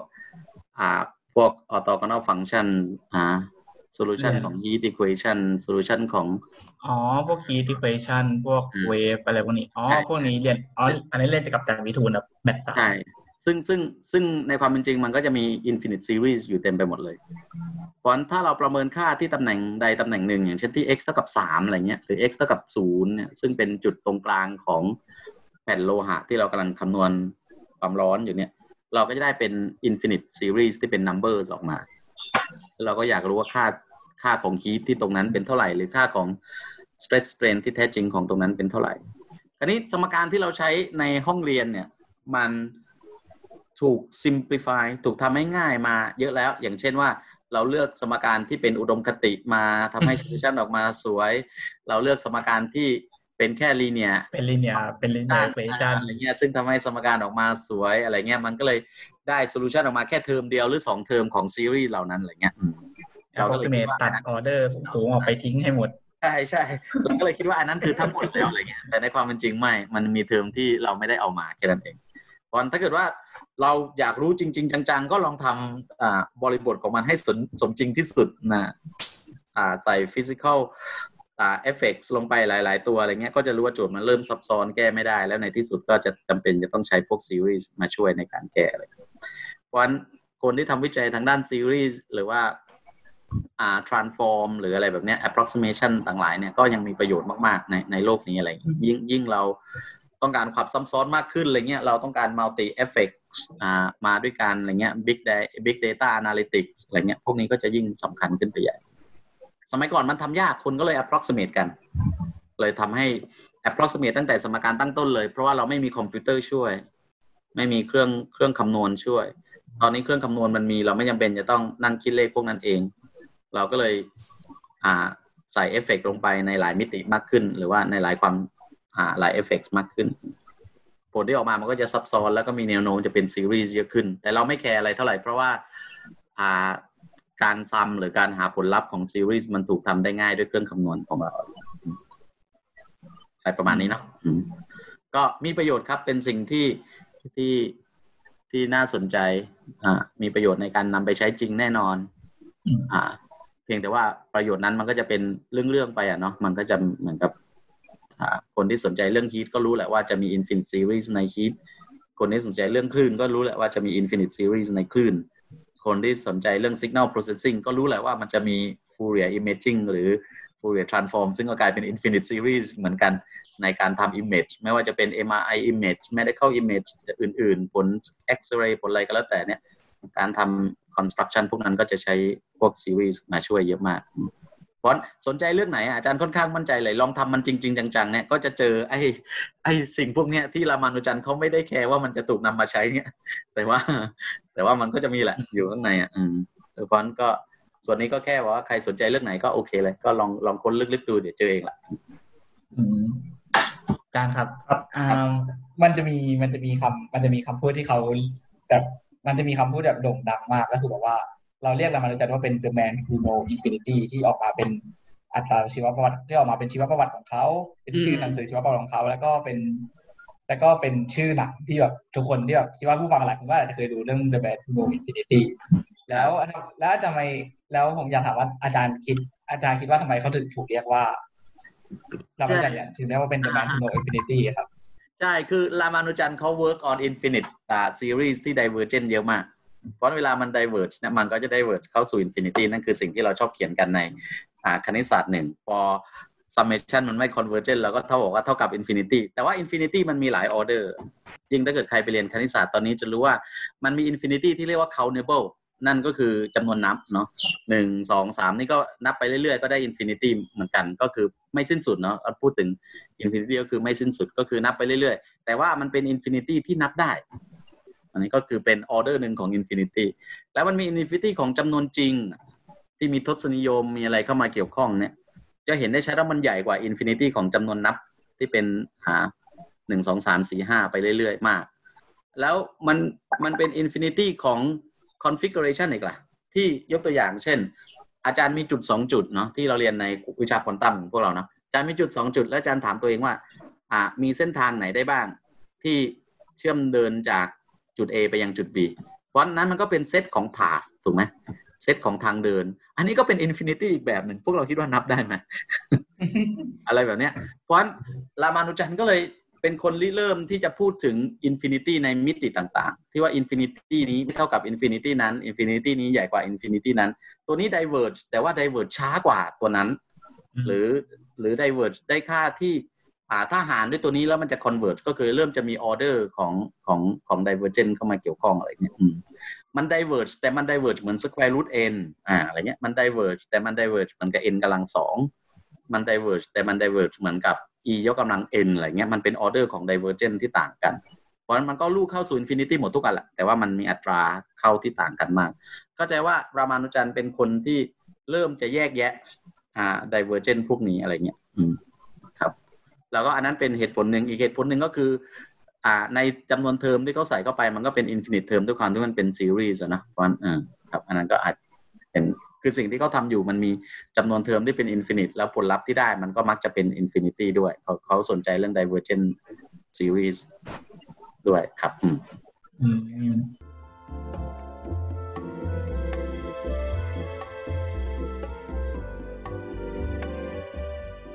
อืมคราวนี้มันผเหมืมอนว่ามีคำถามหนึ่งอะครับอาจารย์ที่ครับมีคนเคย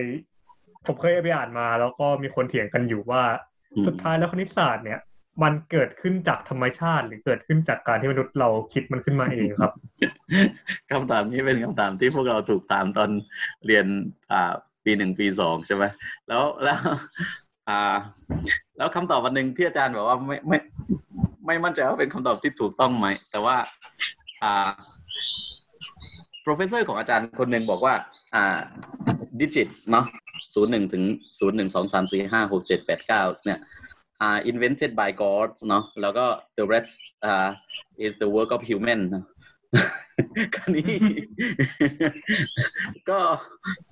ด้วยความที่อาจารย์เองไม่ไม่สามารถที่จะพิสูจน์ทฤษฎีอ่าอ่า proclaim นั้นได้ว่าประโยคนั้นเป็นจริงหรือไม่จริงเนาะอาจารย์ก็เลยอ่า ไม่ไม่มั่นใจ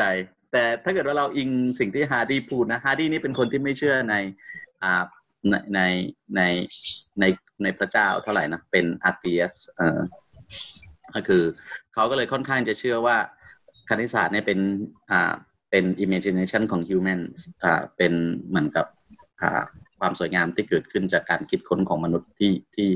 ที่อยู่ในความลึกลับของสมองของมนุษย์อะไรเงี้ย แล้วเขาก็เชื่อด้วยว่าไอ้ความลึกลับ imagination power creativity ของพวกเนี้ยเกิดขึ้นในวัยหนุ่ม เพราะฉะนั้นตัวตัวเขาเองก็เลยรู้สึกเศร้าที่ในวัยประมาณเท่าไหร่หกสิบกว่าหรืออะไรไม่รู้เขาเริ่มจะสูญเสีย power of อ่า creativity ที่เขาเคยมีในวัยหนุ่ม อ่า ไปแล้วอะไรเงี้ยเขาก็เลยเขียนหนังสือเรื่อง a mathematician apology มา ส่วนหนึ่งน่าจะเป็นเพราะว่าเขาเริ่มจะ รู้สึกไม่อาจารย์ไม่มั่นใจว่าถึงขนาดจะใช้ว่า depressed หรือเปล่า แต่รู้สึกว่าตัวเองกำลังสูญเสีย power ที่ที่ human mind มีให้ในวัยหนุ่มไปแล้วอะไรเงี้ยอืมอืมอันนั้นอันนั้นเป็นเหตุผลหนึ่ง เพราะในมุมมองของฮาร์ดี้เนี่ย คณิตศาสตร์ที่สวยหรูทั้งหมดเนี่ยแทบจะมาจาก human แต่แต่แต่ท่านไม่รู้ว่า human ได้ได้ power นั้นมาจากไหน อาจจะเป็น training อาจจะเป็น environment อาจจะเป็น effort ที่ใส่ ความพยายามที่ใส่ลงไป หรือบางคนอาจจะเป็นแค่พรสวรรค์อันนี้อาจารย์ขอขอขอ bypass ว่าว่าข้อสรุปตรงนี้จะเป็นยังไงแต่แต่ครับ ใครที่มีอยู่แล้วก็ขอให้ใช้มันหรือหรืออ่ารักษามันไว้อะไรเงี้ยปกป้องมันให้ดีอะไรเงี้ยใครที่ยังไม่มีก็คิดว่าน่าจะมีแนวทางที่พัฒนามันได้อยู่บ้าง อย่างอย่างมันมีรางวัลที่เป็นเหมือนที่เป็นรางวัลที่ให้นักคณิตศาสตร์ที่อายุต่ำกว่า 40 ปีป่ะครับ Fields Medal Fields Medal ครับ ก็คือเหมือนว่ามันก็เหมือนเป็นเหตุผลที่แบบสอดคล้องกับฮาร์ดี้ตลอดที่บอกว่านักคณิตศาสตร์มักจะแบบมักจะแบบมีช่วงจุด peak เหมือนนักฟุตบอลเลยครับประมาณแบบยี่สิบถึงสี่สิบประมาณนี้อ่าช่วงที่ creativity มันแบบมันสูงสุดจนกระทั่งแบบ มันก็เลยอาจจะอาจารย์คิดว่ามันเกี่ยวกับว่าที่ว่า Fields Medal ก็ให้กับนักคณิตศาสตร์ที่อายุ ที่แบบที่อายุไม่ถึงสี่สิบเท่านั้น ประมาณเนี้ยครับ อาจารย์อาจารย์ไม่มั่นใจว่ามันถูกตั้งขึ้นมาเพื่อเหตุผลนั้น หรือว่ามันถูกตั้งขึ้นมาเพื่อจะให้คนวัยหนุ่ม อ่า เหมือนกับเป็นแรงบันดาลใจให้คนวัยหนุ่มเร่งทำงานอะไรเงี้ยแต่ว่า แต่ว่าไม่ตอนแรกผมก็คิดว่าอย่างนั้นครับ แต่ว่าพอเฮเดอาจารย์พูดถึงฮาร์ดี้จะบอกว่า creativity มัน creativity ของ creativity ของแบบของนักคณิตศาสตร์นะแต่แบบจุด peak อยู่แค่ประมาณยี่สิบสามสิบแล้วพออายุมากขึ้นแบบ creativity มันก็จะน้อยลง ครับ ก็อันนั้นเป็นความเชื่อของฮาร์ดี้ครับ ส่วนตัวอาจารย์ไม่ได้เชื่อแบบนั้นนะครับ ถ้าเชื่อแบบนั้นแล้วจะเศร้าเล็กน้อยเพราะว่าตัวเองเกินสี่สิบแล้วว่าอันนั้นเป็นความเชื่อของฮาร์ดี้ครับ แล้วละแล้วเราก็จะเห็นว่านักคณิตศาสตร์มักจะมักจะ produce อ่า result ที่ตอนที่เขายังตอนที่เขายังเป็นหนุ่มอยู่นะครับ อันนี้ก็เข้าใจว่าว่าสมองเรามันก็ไม่ได้อยู่ไปตลอดนะครับ ก็ก็คือมันก็จะ deteriorate หลังหลังจากนั้น แต่แล้วเราก็รู้ด้วยว่าสมองในเชิงของ neurology มันก็มันก็ full grown ตั้งแต่เราอายุวัย teen แล้วถูกไหมครับ เพราะนั้นแปลว่า capacity ของสมองมันมันมันก็น่าจะโตเต็มที่ในช่วงนั้นแล้ว เพียงแต่ว่าเราจะทำให้มัน active แล้วก็อ่าแล้วก็รักษาสภาพอ่า creativity activity พวกนั้นไปได้ไกลแค่ไหน เพราะฉะนั้นเขาก็เลยคิดว่าการทำคณิตศาสตร์ไม่จำเป็นจะต้องรอจนกระทั่งเราเรียนรู้อ่า อะไรนะ ความรู้พื้นฐานเนาะที่เรียกว่า basic facts เนี่ยอ่าไปจนกระทั่งกี่ปีกี่ปีแล้วถึงจะทำอะไรได้อะไรเงี้ยคณิตศาสตร์มันก็เลยเหมือนกับว่า มันเริ่มต้นจาก facts ที่กำหนดให้ในนั้นได้เลย ซึ่งก็มาในรูปของ axiom ในรูปของ assumptions ของความสัมพันธ์ที่เราอยากจะให้เกิดขึ้น เพราะเราก็เลยไม่จำเป็นจะต้องไปหาอ่า facts อันอื่นมาประกอบ ซึ่งอันนั้นจะจะเป็นสิ่งที่ถ้าถ้าเทียบกับเด็กวิทยาศาสตร์ ก็คือเด็กวิทยาศาสตร์ใช้เวลาเรียนเพื่อจะเข้าใจ fundamentals แล้วก็แล้วก็แล้วก็ scientific facts อยู่นานมาก แล้วแล้วถึงจะเริ่มทำงานวิจัยอะไรของตัวเองได้ แล้วบางครั้ง scientific facts ตรงนั้นน่ะมันก็เป็นเหมือนกับ experimental discoveries เนาะเป็นการค้นพบจากการทดลอง ซึ่งแปลว่าพอเรามีเครื่องมือที่ชัดเจนขึ้น ก็อาจจะค้นพบอะไรใหม่ขึ้น ซึ่งอาจจะต่างไปจากเดิม ซึ่งก็เลยทำให้ scientific facts มันก็จะมี variation ไปได้บ้าง มันก็ที่พวกเราเรียนฟิสิกส์พวกเราก็จะรู้ว่ามันก็จะมีจากแค่เป็นเป็นแบบจำลองเป็นโมเดล แล้วถึงจะกลายมาเป็นทฤษฎีถึงอะไรมาเป็นแบบนั้น เพราะฉะนั้นด้วยความที่ในวิทยาศาสตร์มันมีความไม่เที่ยงแบบนั้นอยู่บ้างเนี่ย เด็กก็เลยจะใช้เวลาในการที่จะ accumulate fundamental fund fundamental knowledge เยอะ ซึ่งก็เลยทำให้ใช้เวลาอ่าไปได้เรื่อยๆอ่าทำไปได้เรื่อยๆ แล้วก็ พออายุ 40 50 ก็อาจจะมี discoveries อันใหม่ แล้วก็ยังทำอะไรต่อได้อยู่อะไรเงี้ยแต่คณิตศาสตร์มันไม่เป็นแบบนั้นเท่าไหร่ครับ คณิตศาสตร์มันมันเหมือนกับ อ่า มันก็มีความเป็นแบบนั้นอยู่บ้าง แต่ว่ามันมันอ่าในดีกรีที่ที่ที่น้อยลงกว่ามากก็คือ ถ้าเรามี statement หนึ่งสองสามแล้วเราก็อยากจะบอกว่าผลของ statement หรือ axiom หนึ่งสองสามมันทำให้เกิด conclusion หรือบทสรุปอันนี้เกิดขึ้นก็สามารถที่จะทำได้เลย เพราะว่า ราะว่า statement ที่เรายึดว่าเป็นความจริงหรือเป็น facts หรือว่าเป็น assumption หรืออะไรเงี้ยก็อยู่ในนั้นแล้วอย่างเงี้ยเพราะฉะนั้นเด็กที่เรียนคณิตศาสตร์ก็เลยไม่ได้จำเป็นจะต้องรอให้มี discovery อ่าเหมือนกับที่ที่มาจากส่วนอื่นอะไรเงี้ยครับเขาสามารถที่จะ frame ขึ้นมาได้เลยเพราะฉะนั้นในมุมมองนั้น นักคณิตศาสตร์ก็เลยจะถูกสอนว่า อ่า คุณก็มีครบทุกอย่างแล้วนี่เออเนี้ยก็ที่เหลือก็ก็สมองล้วนๆแล้วล่ะ อืม อะไรประมาณเนี้ย อาอาจารย์ไม่รู้ว่า field theory มันถูกสร้างขึ้นมา อ่า เพื่อเพราะเพราะคิดว่าหลังจากนั้นแล้วจะไม่มีนักคณิตศาสตร์ที่ produce อ่าผลงานที่สำคัญแล้ว หรือว่าอาจารย์สันนิษฐานว่าน่าจะเป็นเพราะว่าส่งเสริมให้เด็กวัยหนุ่มเนี่ยได้ได้ทำงานคณิตศาสตร์จริงจังอะไรอย่างนี้อย่างนั้นมากกว่า แต่ว่ามันมีตัวอย่างที่บอกให้รู้ว่างานคณิตศาสตร์ที่มาจากคนที่สูงวัยก็ก็เยอะนะอ่าอ่ามีตัวอย่างเด่นๆเลยสองสามสาม Mandelbrot พวกเรารู้จัก Mandelbrot ใช่ไหมที่ทำอ่า fractal chaos อะไรนั่นนะเนาะที่มีรูปสวยๆอะไรเงี้ย Mandelbrot คิดค้นพวกนั้นขึ้นมาหลังจากที่เขาอายุมากแล้วนะวันเขาก็เลยเป็นหนึ่งตัวอย่างที่บอกว่าไม่จริงอะอ่า ผลงานทางคณิตศาสตร์ก็ยังสร้างได้ในในในสูงวัยอยู่อ่าTerence Tao ที่เป็นเด็กที่เก่งมากถือว่าเป็น genius คนหนึ่ง ตอนนี้ยังมีชีวิตอยู่อายุเขาน่าจะมากกว่าอาจารย์ปีหนึ่งหรือไล่เลี่ยกัน อ่าเขาอายุเกินสี่สิบแล้ว แต่ว่าเขายัง active มาก อืมอะไรประมาณนี้นะอืมมีคำถามนะอาจารย์อืมเป็นอีกก่อนเป็นประโยคที่ชอบมีคนพูดว่านักพรตพวกอ่า พวกนักพรตพวกฤาษีอะไรอย่างเงี้ยครับ ที่เขานั่งสมาธิวิปัสสนาแล้วสามารถเข้าใจคณิตศาสตร์ชั้นสูงได้นะครับ โดยที่เขาไม่เคยเรียนคณิตศาสตร์มาก่อนเลยอะไรอย่างเงี้ย คืออาจารย์คิดว่ามันเป็นจริงแค่ไหนครับที่เขาสามารถเข้าใจคณิตศาสตร์ชั้นชั้นสูงได้ โดยการแค่นั่งสมาธิอย่างเดียว ไม่รู้เลยครับผมไม่กล้าตอบเลยคือ อาจารย์ไม่ใช่หนึ่งในนั้นแน่นอนอ่าไม่ไม่รู้เลยครับผมอ่าแต่แต่อาจารย์มีความเชื่อส่วนบุคคลว่า อ่า คณิตศาสตร์ อ่ามากับความพยายามครับ อ่าเพราะฉะนั้นเข้าใจว่าบางคนมีมีทุนเดิมที่สูงกว่าคนอื่น แต่ว่าอาจารย์คิดว่าทุกคนเข้าถึงคณิตศาสตร์ ได้แต่แต่แต่แต่เวลาที่เข้าถึงอาจจะต่างกัน แล้วก็อาจจะต้องใช้ความพยายามที่ต่างกัน อันนี้ขึ้นอยู่กับต้นทุนขึ้นอยู่กับอะไรหลายสิ่งหลายอย่างแล้วอ่าอธิบายอธิบายไม่ได้ว่าการที่อยู่ดีๆคณิตศาสตร์มันมาโผล่ในหัว แล้วทำให้คนโน้นเห็นในนี่คนนี้เห็นในนั้นเนี่ยมันมาได้ยังไง อันนั้นไม่กล้าพูดว่ามันเกิดขึ้นได้ยังไง แล้วเกิดขึ้นจริงไหมอะไรเงี้ยอ่าแต่แต่ถ้าสมมติว่าเขาเกิดมีใครเจอแล้วก็บอกว่า อันเนี้ยมีความสัมพันธ์แบบนี้นะ อ่า ก็อาจจะพอที่จะพิสูจน์ได้หรือช่วยพิสูจน์ได้ว่ามันมันเป็นจริงหรือไม่จริง พวกเราจำอ่า เรื่องที่เกี่ยวกับเรื่องนี้นะไม่ไม่รู้ว่าจะเกี่ยวกับนักพจน์แค่ไหน อ่า พวกเราจำโจทย์อันหนึ่งที่รีมาร์อ่า Fermat's Last Theorem ไหม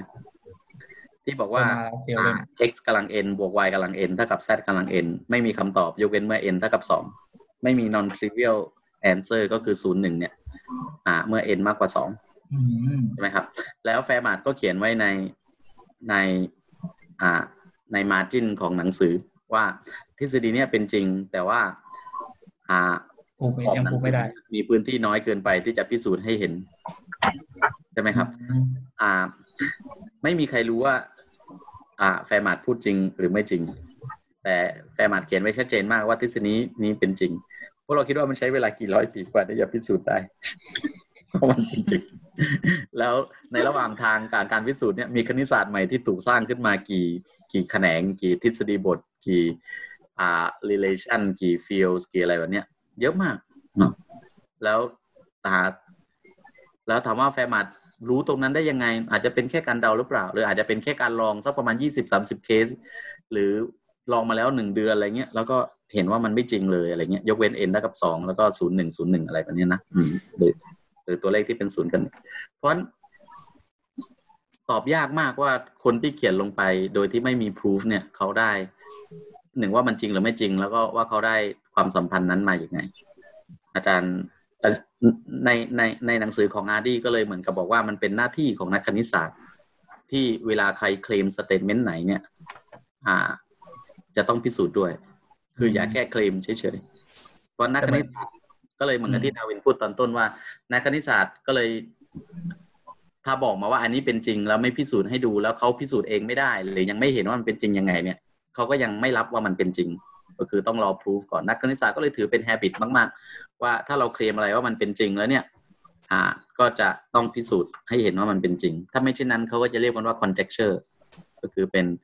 อ่าเหมือนกับสิ่งที่คาดหวังว่าจะเป็นจริงอะไรเงี้ยอืมหรือทำนายว่าจะเป็นจริง อันเนี้ยก็จริง อ่า เกี่ยวกับเรื่องนักบวชนักพรตอะไรก็แล้วแต่เนี่ย อ่า อาจารย์เล่าให้ฟังใช่ไหมว่า advisor อาจารย์ไปนั่งสมาธิ แล้วก็เป็นวัดที่เป็นอ่าวัดพุทธ ซึ่งก็เป็นคนไทยกับคนลาว และแกก็คุยกับพระท่านหนึ่งแกก็เดิน อ่า ตอนที่อาจารย์เข้าไปเจอ advisor ซึ่งก็เจอทุกสัปดาห์อยู่แล้ว ก็เดินเข้าไปแล้วแกก็ถามว่านั่งสมาธิไหมอะไรเงี้ยแล้วก็บอกว่าเคยนั่งว่างอะไรก็แล้ว แต่ แกก็บอกแกไปนั่งสมาธิมาสองสองสัปดาห์อะไรเงี้ย อืม แล้วก็ได้คุยกับพระที่เป็นคนไทยและพระพูดภาษาอังกฤษได้อะไรเงี้ยแล้วก็พระก็ถาม advisor อาจารย์ว่าทำงานอะไร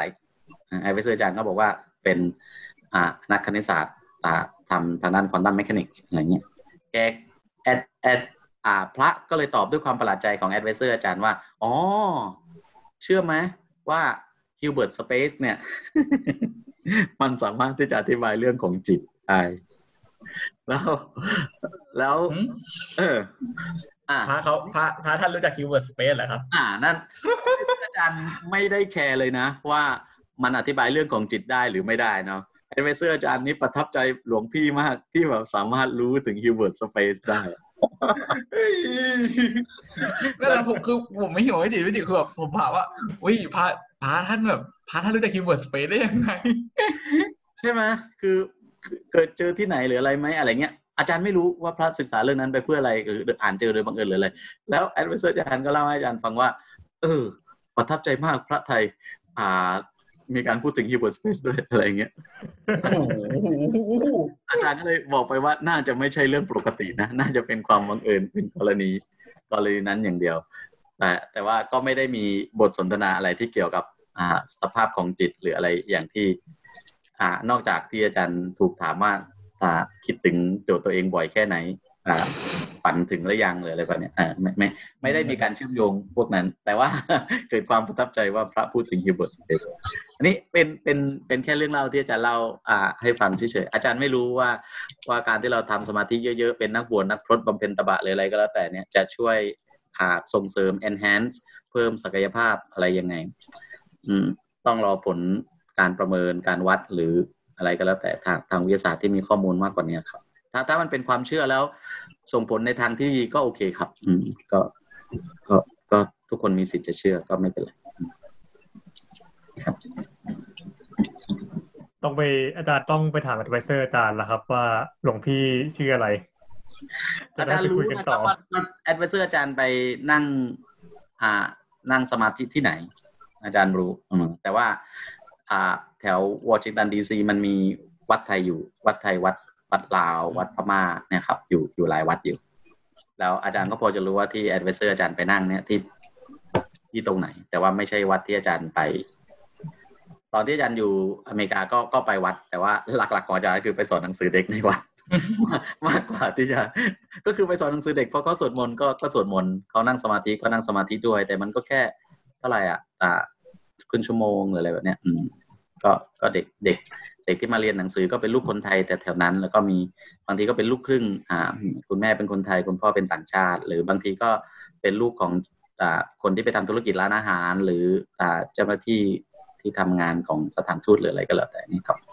เขาก็จะมารวมกันที่วัดโดยเฉพาะช่วงที่มีเทศกาลอย่างเช่นสงกรานต์ลอยกระทงหรืออะไรเงี้ยที่เป็นประเพณีไทยเนาะเขาก็จะมารวมกัน ก็ข้อดีก็คือมีขนมกินเยอะเลยอาอาจารย์อาจารย์จะไปประมาณ อ่าเสาเดือนละสองครั้งครับอ่าก็ส่วนมากก็จะอาทิตย์เว้นอาทิตย์ แต่ว่า แล้วแต่ว่าว่างเมื่อไหร่ก็จะไปสอนสอนวิทยาศาสตร์ให้หลวงพี่อ่าบ้าง สอนภาษาอังกฤษให้หลวงพี่บ้าง แล้วก็สอนภาษาไทยให้น้องๆ เด็กๆเล็กๆอ่าอะไรเงี้ยก็บางทีบางปีก็จะมีคุณครูจากจากประเทศไทยไปร่วมด้วย อืมที่ที่ทางวัดขอตัวไปช่วงช่วงฤดูร้อนอะไรเงี้ยครับสอนคุณครูก็จะสอนดนตรี สอนลำไทย สอนภาษาไทย ส่วนอาจารย์ก็อาจจะสอนอ่าอะไรที่เป็นวิทยาศาสตร์คณิตศาสตร์ให้กับเด็ก ๆ อะไรเงี้ยครับ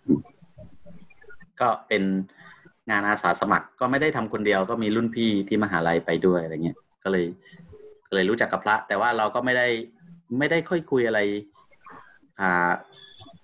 ก็ก็ได้ฟังคำเทศได้ฟังคำสอน แล้วก็ แต่ว่าอาจารย์ไม่ได้เคร่งศาสนาไงไม่ได้เคร่ง แล้วก็ แล้วก็ไม่ได้คุยเรื่อง keyword space กับพระด้วย ใช่ไม่ได้คุยเรื่อง keyword space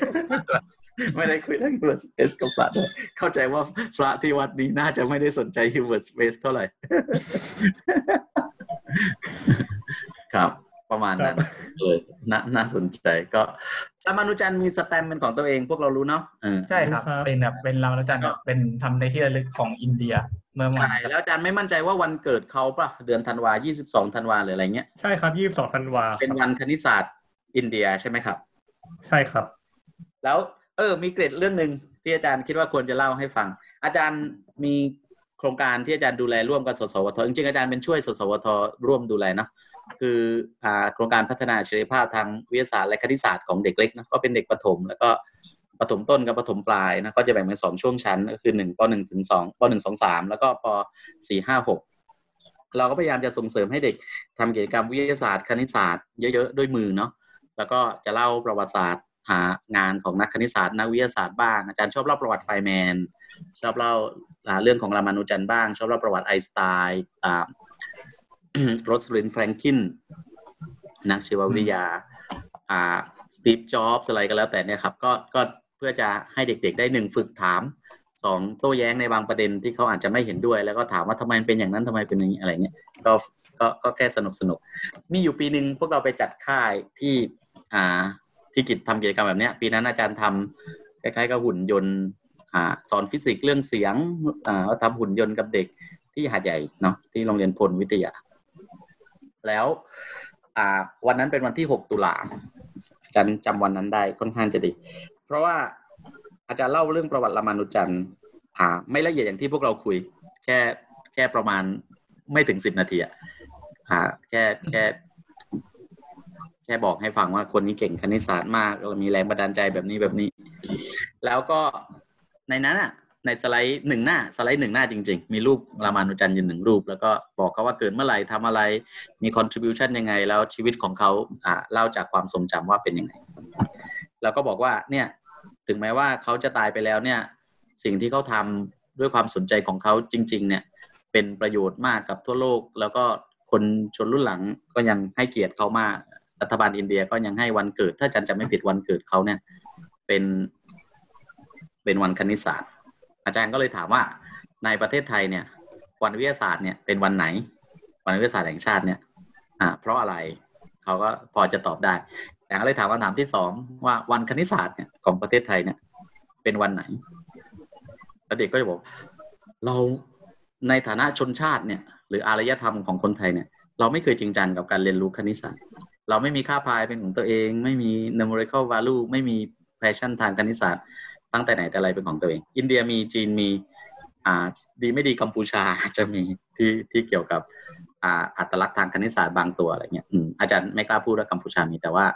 แต่ว่ามีเรื่องอะไรนะส่วนภูมิ triangle หรือ square หรืออะไร ที่เป็นอารยธรรมเขมรอะไรอืมอาจารย์ถามเด็กๆว่า พวกเราคิดว่าอ่าการมีวันอ่าคณิตศาสตร์แห่งชาติเนี่ยมันสำคัญยังไงอะไรประมาณนี้เนาะ อย่างอย่างเช่นทำไมอินเดียถึงให้ให้วันของวันเกิดของรามานุจันทร์เป็นวันคณิตศาสตร์ของเขาอะไรอย่างเงี้ยเด็กๆเขาก็ตอบมาตอบมาคำถามสุดท้ายก็คือ วันคณิตศาสตร์แห่งชาติของไทยเนี่ย เด็กๆคิดว่าควรจะเป็นวันไหนคิดว่าควรจะเป็นวันไหนคำตอบก็คือวันที่หกตุลาทำไมอะ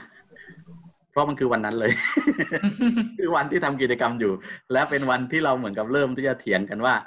เอ้ยเราจะหาค่าพายด้วยตัวเองยังไง หรือว่าทำโน่นทำนี่อะไรอย่างเงี้ยที่แบบว่าอ่าที่แบบว่าทำมาจากด้วยความสามารถของเราเอง หรือทำอะไรด้วยตัวเราเองอะไรเงี้ยเป็นแนวคิดของเราเองถึงแม้ว่า ค่าพายก็มีอยู่แล้ว ตอนนี้ก็แม่นยำแล้วไม่รู้กี่สิบยกกำลังเจ็ดสิบหรืออะไรไปแล้วอะไรเงี้ยแต่ว่านั่นแหละครับ ก็คือบางทีการทำอะไรด้วย passion มันอาจจะไม่ได้ผลเกิดขึ้นในในระยะสั้นเนาะแต่ในที่สุดมันก็น่าจะ เป็นแรงบันดาลใจให้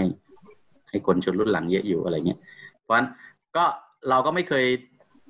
คิดว่าวันที่ 6 ตุลาเป็นเป็นวันคณิตศาสตร์ไทยจริงจังจริงจังอะเนาะแต่อย่างน้อยมันก็ทำให้เด็กกลุ่มหนึ่งรู้สึกว่า เออ มันก็น่าสนใจดีที่เรา ที่เราไม่มีอะไรแบบนี้แล้วก็ แล้วเขาก็เขาก็เสนอว่าให้เป็นวันนั้นอะไรเงี้ยอาจารย์ก็ลองที่หลาย ๆ โรงเรียนอื่นๆเนาะเวลาไปที่โรงเรียนอื่นก็ให้เด็กหาค่าพายของตัวเองดูเนาะ ชื่อไหมค่าพายที่เด็กไทยหาได้ด้วยวิธีการของเขาเองเนี่ย ซึ่ง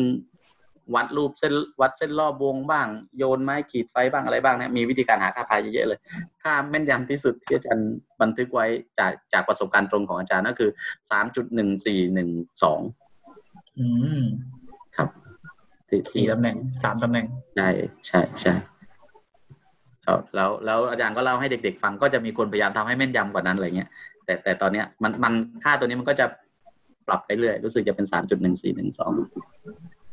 เพราะนั้นก็เป็นแค่อ่ความสร้างสรรค์ทางสมองที่เราต้องเรียนรู้ที่จะทำอะไรได้ตัวเอง ถึงแม้ว่าสิ่งนั้นอาจจะไม่มีประโยชน์อะไรมาก ในเชิงแอปพลิเคชัน หรือ material development แต่ว่าสิ่งที่มันเกิดขึ้นก็คือมันน่าจะ develop ให้พวกเราเป็นคนคิดเก่ง หรือใช้ศักยภาพของสมอง ฝึกให้เราใช้ศักยภาพของสมองตัวเอง อันนี้ นอกเรื่องไปไกลบายบายละเดี๋ยว อาจารย์ครับ อ่านหนึ่งฮะ คือสรุปค่าพายเนี่ย มันไม่ใช่ยี่สิบสองส่วนเจ็ดอันนี้คือเผื่อใช่ค่าพายเป็นด้วยจำนวนอัตตกยะ ไม่มีทศนิยมที่สิ้นสุดค่าไหนเป็นค่าพาย ไม่มีเขียนเป็นเศษส่วนไม่ได้ อ่า เขียนเป็นเศษส่วนไม่ได้ เพราะฉะนั้นการเขียนเป็นเศษส่วนไม่ได้ก็แสดงว่าเขียนเป็นทศนิยมสิ้นสุดไม่ได้เพราะฉะนั้นค่าพายเป็นทศนิยมไม่สิ้นสุดครับเพราะฉะนั้นก็ขึ้นอยู่ว่าใคร ใครอ่า ใครละเอียดกว่าใคร หรือใครมีเครื่องมือในการเก็บค่าพายได้มากกว่าใคร อ่า เป็นบทเรียนที่ดีอย่างหนึ่งที่ข้อสอบที่อเมริกาเมื่อหลายปีมาแล้ว เด็ก อ่า คุณครูถามเด็กว่าค่าพายเท่ากับเท่าไหร่ ให้เขียนเป็นคำตอบ แล้วเด็กก็เขียน3.14ครูก็ให้คะแนน เด็กเขียน22ส่วน7ครูก็ให้คะแนน และเด็กเด็กคนหนึ่งอ่า เขียนว่าไม่รู้ อันนี้อาจารย์ไม่รู้ว่าเป็นเรื่องจริงหรือไม่จริงนะแต่ว่าเป็นเป็นข้อสอบจริง ๆ ที่ถ่ายเหมือนกับเหมือนกับพวกเราเคยเห็นไหมที่พวกเราเสิร์ชคำว่าอ่าคำตอบเกรียนเกรียนๆของเด็กอะอ่าที่ที่เราพวกเราลองเสิร์ชครับผมใน Google ดูแล้วจะบอกว่าคำตอบเกรียนเกรียนๆของเด็กเนี้ยที่ที่ที่ในข้อสอบถามนั้นว่าอะไรเป็นสาเหตุของการหย่าร้าง และเด็กตอบว่าการแต่งงานหรืออะไรอย่างเงี้ยใช่ไหมอืมหรือหรือในข้อสอบที่เขียนว่าอะไรนะ อ่าของคนไทยที่บอกว่ามืดแปดด้านหรืออะไรเงี้ย อะไรประมาณเนี้ยนะที่แบบว่าทครับำประกอบคือเวลาเขียนอะไรไม่ได้พวกเราก็เขียนโน่นนี่นั่นไป แล้วเนี่ยมันก็เป็นภาพถ่ายสแกนหรืออะไรเงี้ยที่เด็กตอบว่าไม่รู้แล้วคุณครูให้ผิด หรือมีเครื่องหมายผิดเกิดขึ้นทำให้เกิดเป็นดราม่าในวงการคณิตศาสตร์เล็กน้อยว่าเฮ้ยทั้งค่ายี่สิบสองส่วนพายและก็สามจุดหนึ่งสี่ไม่ใช่ค่าพายที่แท้จริงทั้งคู่เนาะเออคุณครูถามเด็กว่าค่าพายเท่าไหร่ถ้าเด็กคนนั้นรู้ว่าค่าพายมันไม่มีค่าที่แท้จริง แล้วตอบว่าไม่รู้อืมหรือว่าไม่มีใครรู้เนี่ย มันก็เป็นคำตอบที่ถูกต้อง แล้วก็ดีกว่าสามจุดหนึ่งสี่กับยี่สิบสองส่วนเจ็ดไหมอะไรเงี้ยอย่างเงี้ยเพราะบางทีเราต้องชัดเจนว่า ในหนังสือเดี๋ยวนี้หรือข้อสอบเดี๋ยวนี้มันจะบอกว่ากำหนดให้พายเท่ากับยี่สิบสองส่วนเจ็ดมันจะบอกว่าเป็นนิยามไปเลยนะตอนนั้น แต่มันจะไม่บอกว่าพายมีค่ายี่สิบสองส่วนเจ็ดเพราะมันไม่รู้จริงๆเพราะนั้นบอกว่าค่าประมาณของพายเป็นยี่สิบสองส่วนเจ็ดอันนี้ก็ประมาณโดยกรีกอีกนะ ก็อาจจะไม่ใช่ประมาณที่ดีที่สุดนะก็อาจจะมี 220 ส่วน 77 ซึ่งก็แม่นยำกว่าอีกจีนก็อาจจะมีอีก รามานุจันทร์ก็มีของเขาเองด้วยอะไรเงี้ยเพราะฉะนั้นมันแล้วแต่อารยธรรมไหนก็มีค่าพายที่แตกต่างกัน ก็มีเรื่องราวพวกนี้เยอะเลย ในในหลายปีที่แล้วกฎหมายของรัฐอันหนึ่งชื่ออินเดียนากับอลาบามาหรือเปล่าที่อเมริกาที่พยายามจะกำหนดว่าค่าพายควรจะเท่ากับสามอะไรเงี้ยเพราะพระเจ้าไม่ต้องการให้ ให้บัญญัติลงไปในรัฐสภาของ ของรัฐนั้น ว่าให้กำหนดไปเลยว่าค่าพายต้องกับสามหรือไม่ก็สามจุดหนึ่งเพื่อที่จะทุกคนจะได้ใช้ค่าเท่ากันในการคำนวณ ไม่ใช่ว่านาย A ใช้สามจุดหนึ่งสี่แล้วนาย B ใช้สามจุดหนึ่งสี่หนึ่งสองห้าเก้าหกสองว่ากันไปอะไรเงี้ยเขาเลยอยากที่จะกำหนดให้เป็นค่าพายที่เป็นค่าคงที่ที่เท่ากันทุกคนเลยโอ้โห มันเกือบจะผ่านรัฐสภาอยู่แล้วอะของรัฐนั้นเนาะนักคณิตศาสตร์ไปแทรกแซงแล้วก็โอ้ล็อบบี้กันใหญ่เลยเพื่อจะบอกว่าทำแบบนั้นไม่ได้ ถ้าทำแบบนั้นได้มันจะมีผลต่อมาตรวัดวิทยา มีผลต่อการคำนเยวณอะมาก อะไรเยอะมากเลยอะไรเงี้ยก็อันนี้ก็ไม่ได้อยากจะพาดพิงว่านักการเมืองซื้อบื้อ แต่ว่าอ่า แต่ว่ามันมีเหตุการณ์แบบนี้เกิดขึ้นแล้วด้วยอะไรเงี้ยอืมเพราะฉะนั้นในการศึกษาเราควรจะบอกว่า 22ส่วน7เป็นค่าประมาณของพาย แล้วก็ประมาณมาตั้งแต่สมัยกรีกด้วย แล้วก็ 3.14 ก็เป็นค่าประมาณของพาย แล้วน่าจะประมาณมาจากออยเลอร์แล้วก็มีค่าประมาณอื่น ๆ อีกอะไรเงี้ยซึ่งควรจะควรจะจริงจังกับโอเคขอคืออภัยเนี่ยพูดความจริงกับเขาอะว่านี่ไม่ใช่ค่าพายที่แท้จริงนะ สนุกดีครับสนุกดีโอเควันนี้แบบอืมค่าพายที่แท้จริงหาไม่ได้ยาวนานยังไม่มีใครรู้ยาวนานแล้วสนุกมากครับ ครับ ครับ โอเคครับ โอเคครับ ผมสวัสดีครับ ขอบคุณอาจารย์สุจินครับผมขอบคุณนะครับ สวัสดีครับ ครับก็ทั้งหมดนี้ก็น่าจะเป็น wrap up ทั้งหมดของรายการอวกาศข้างบ้าน EP นี้เป็นที่เรียบร้อยแล้ว EP ที่เท่าไหร่เลยนะ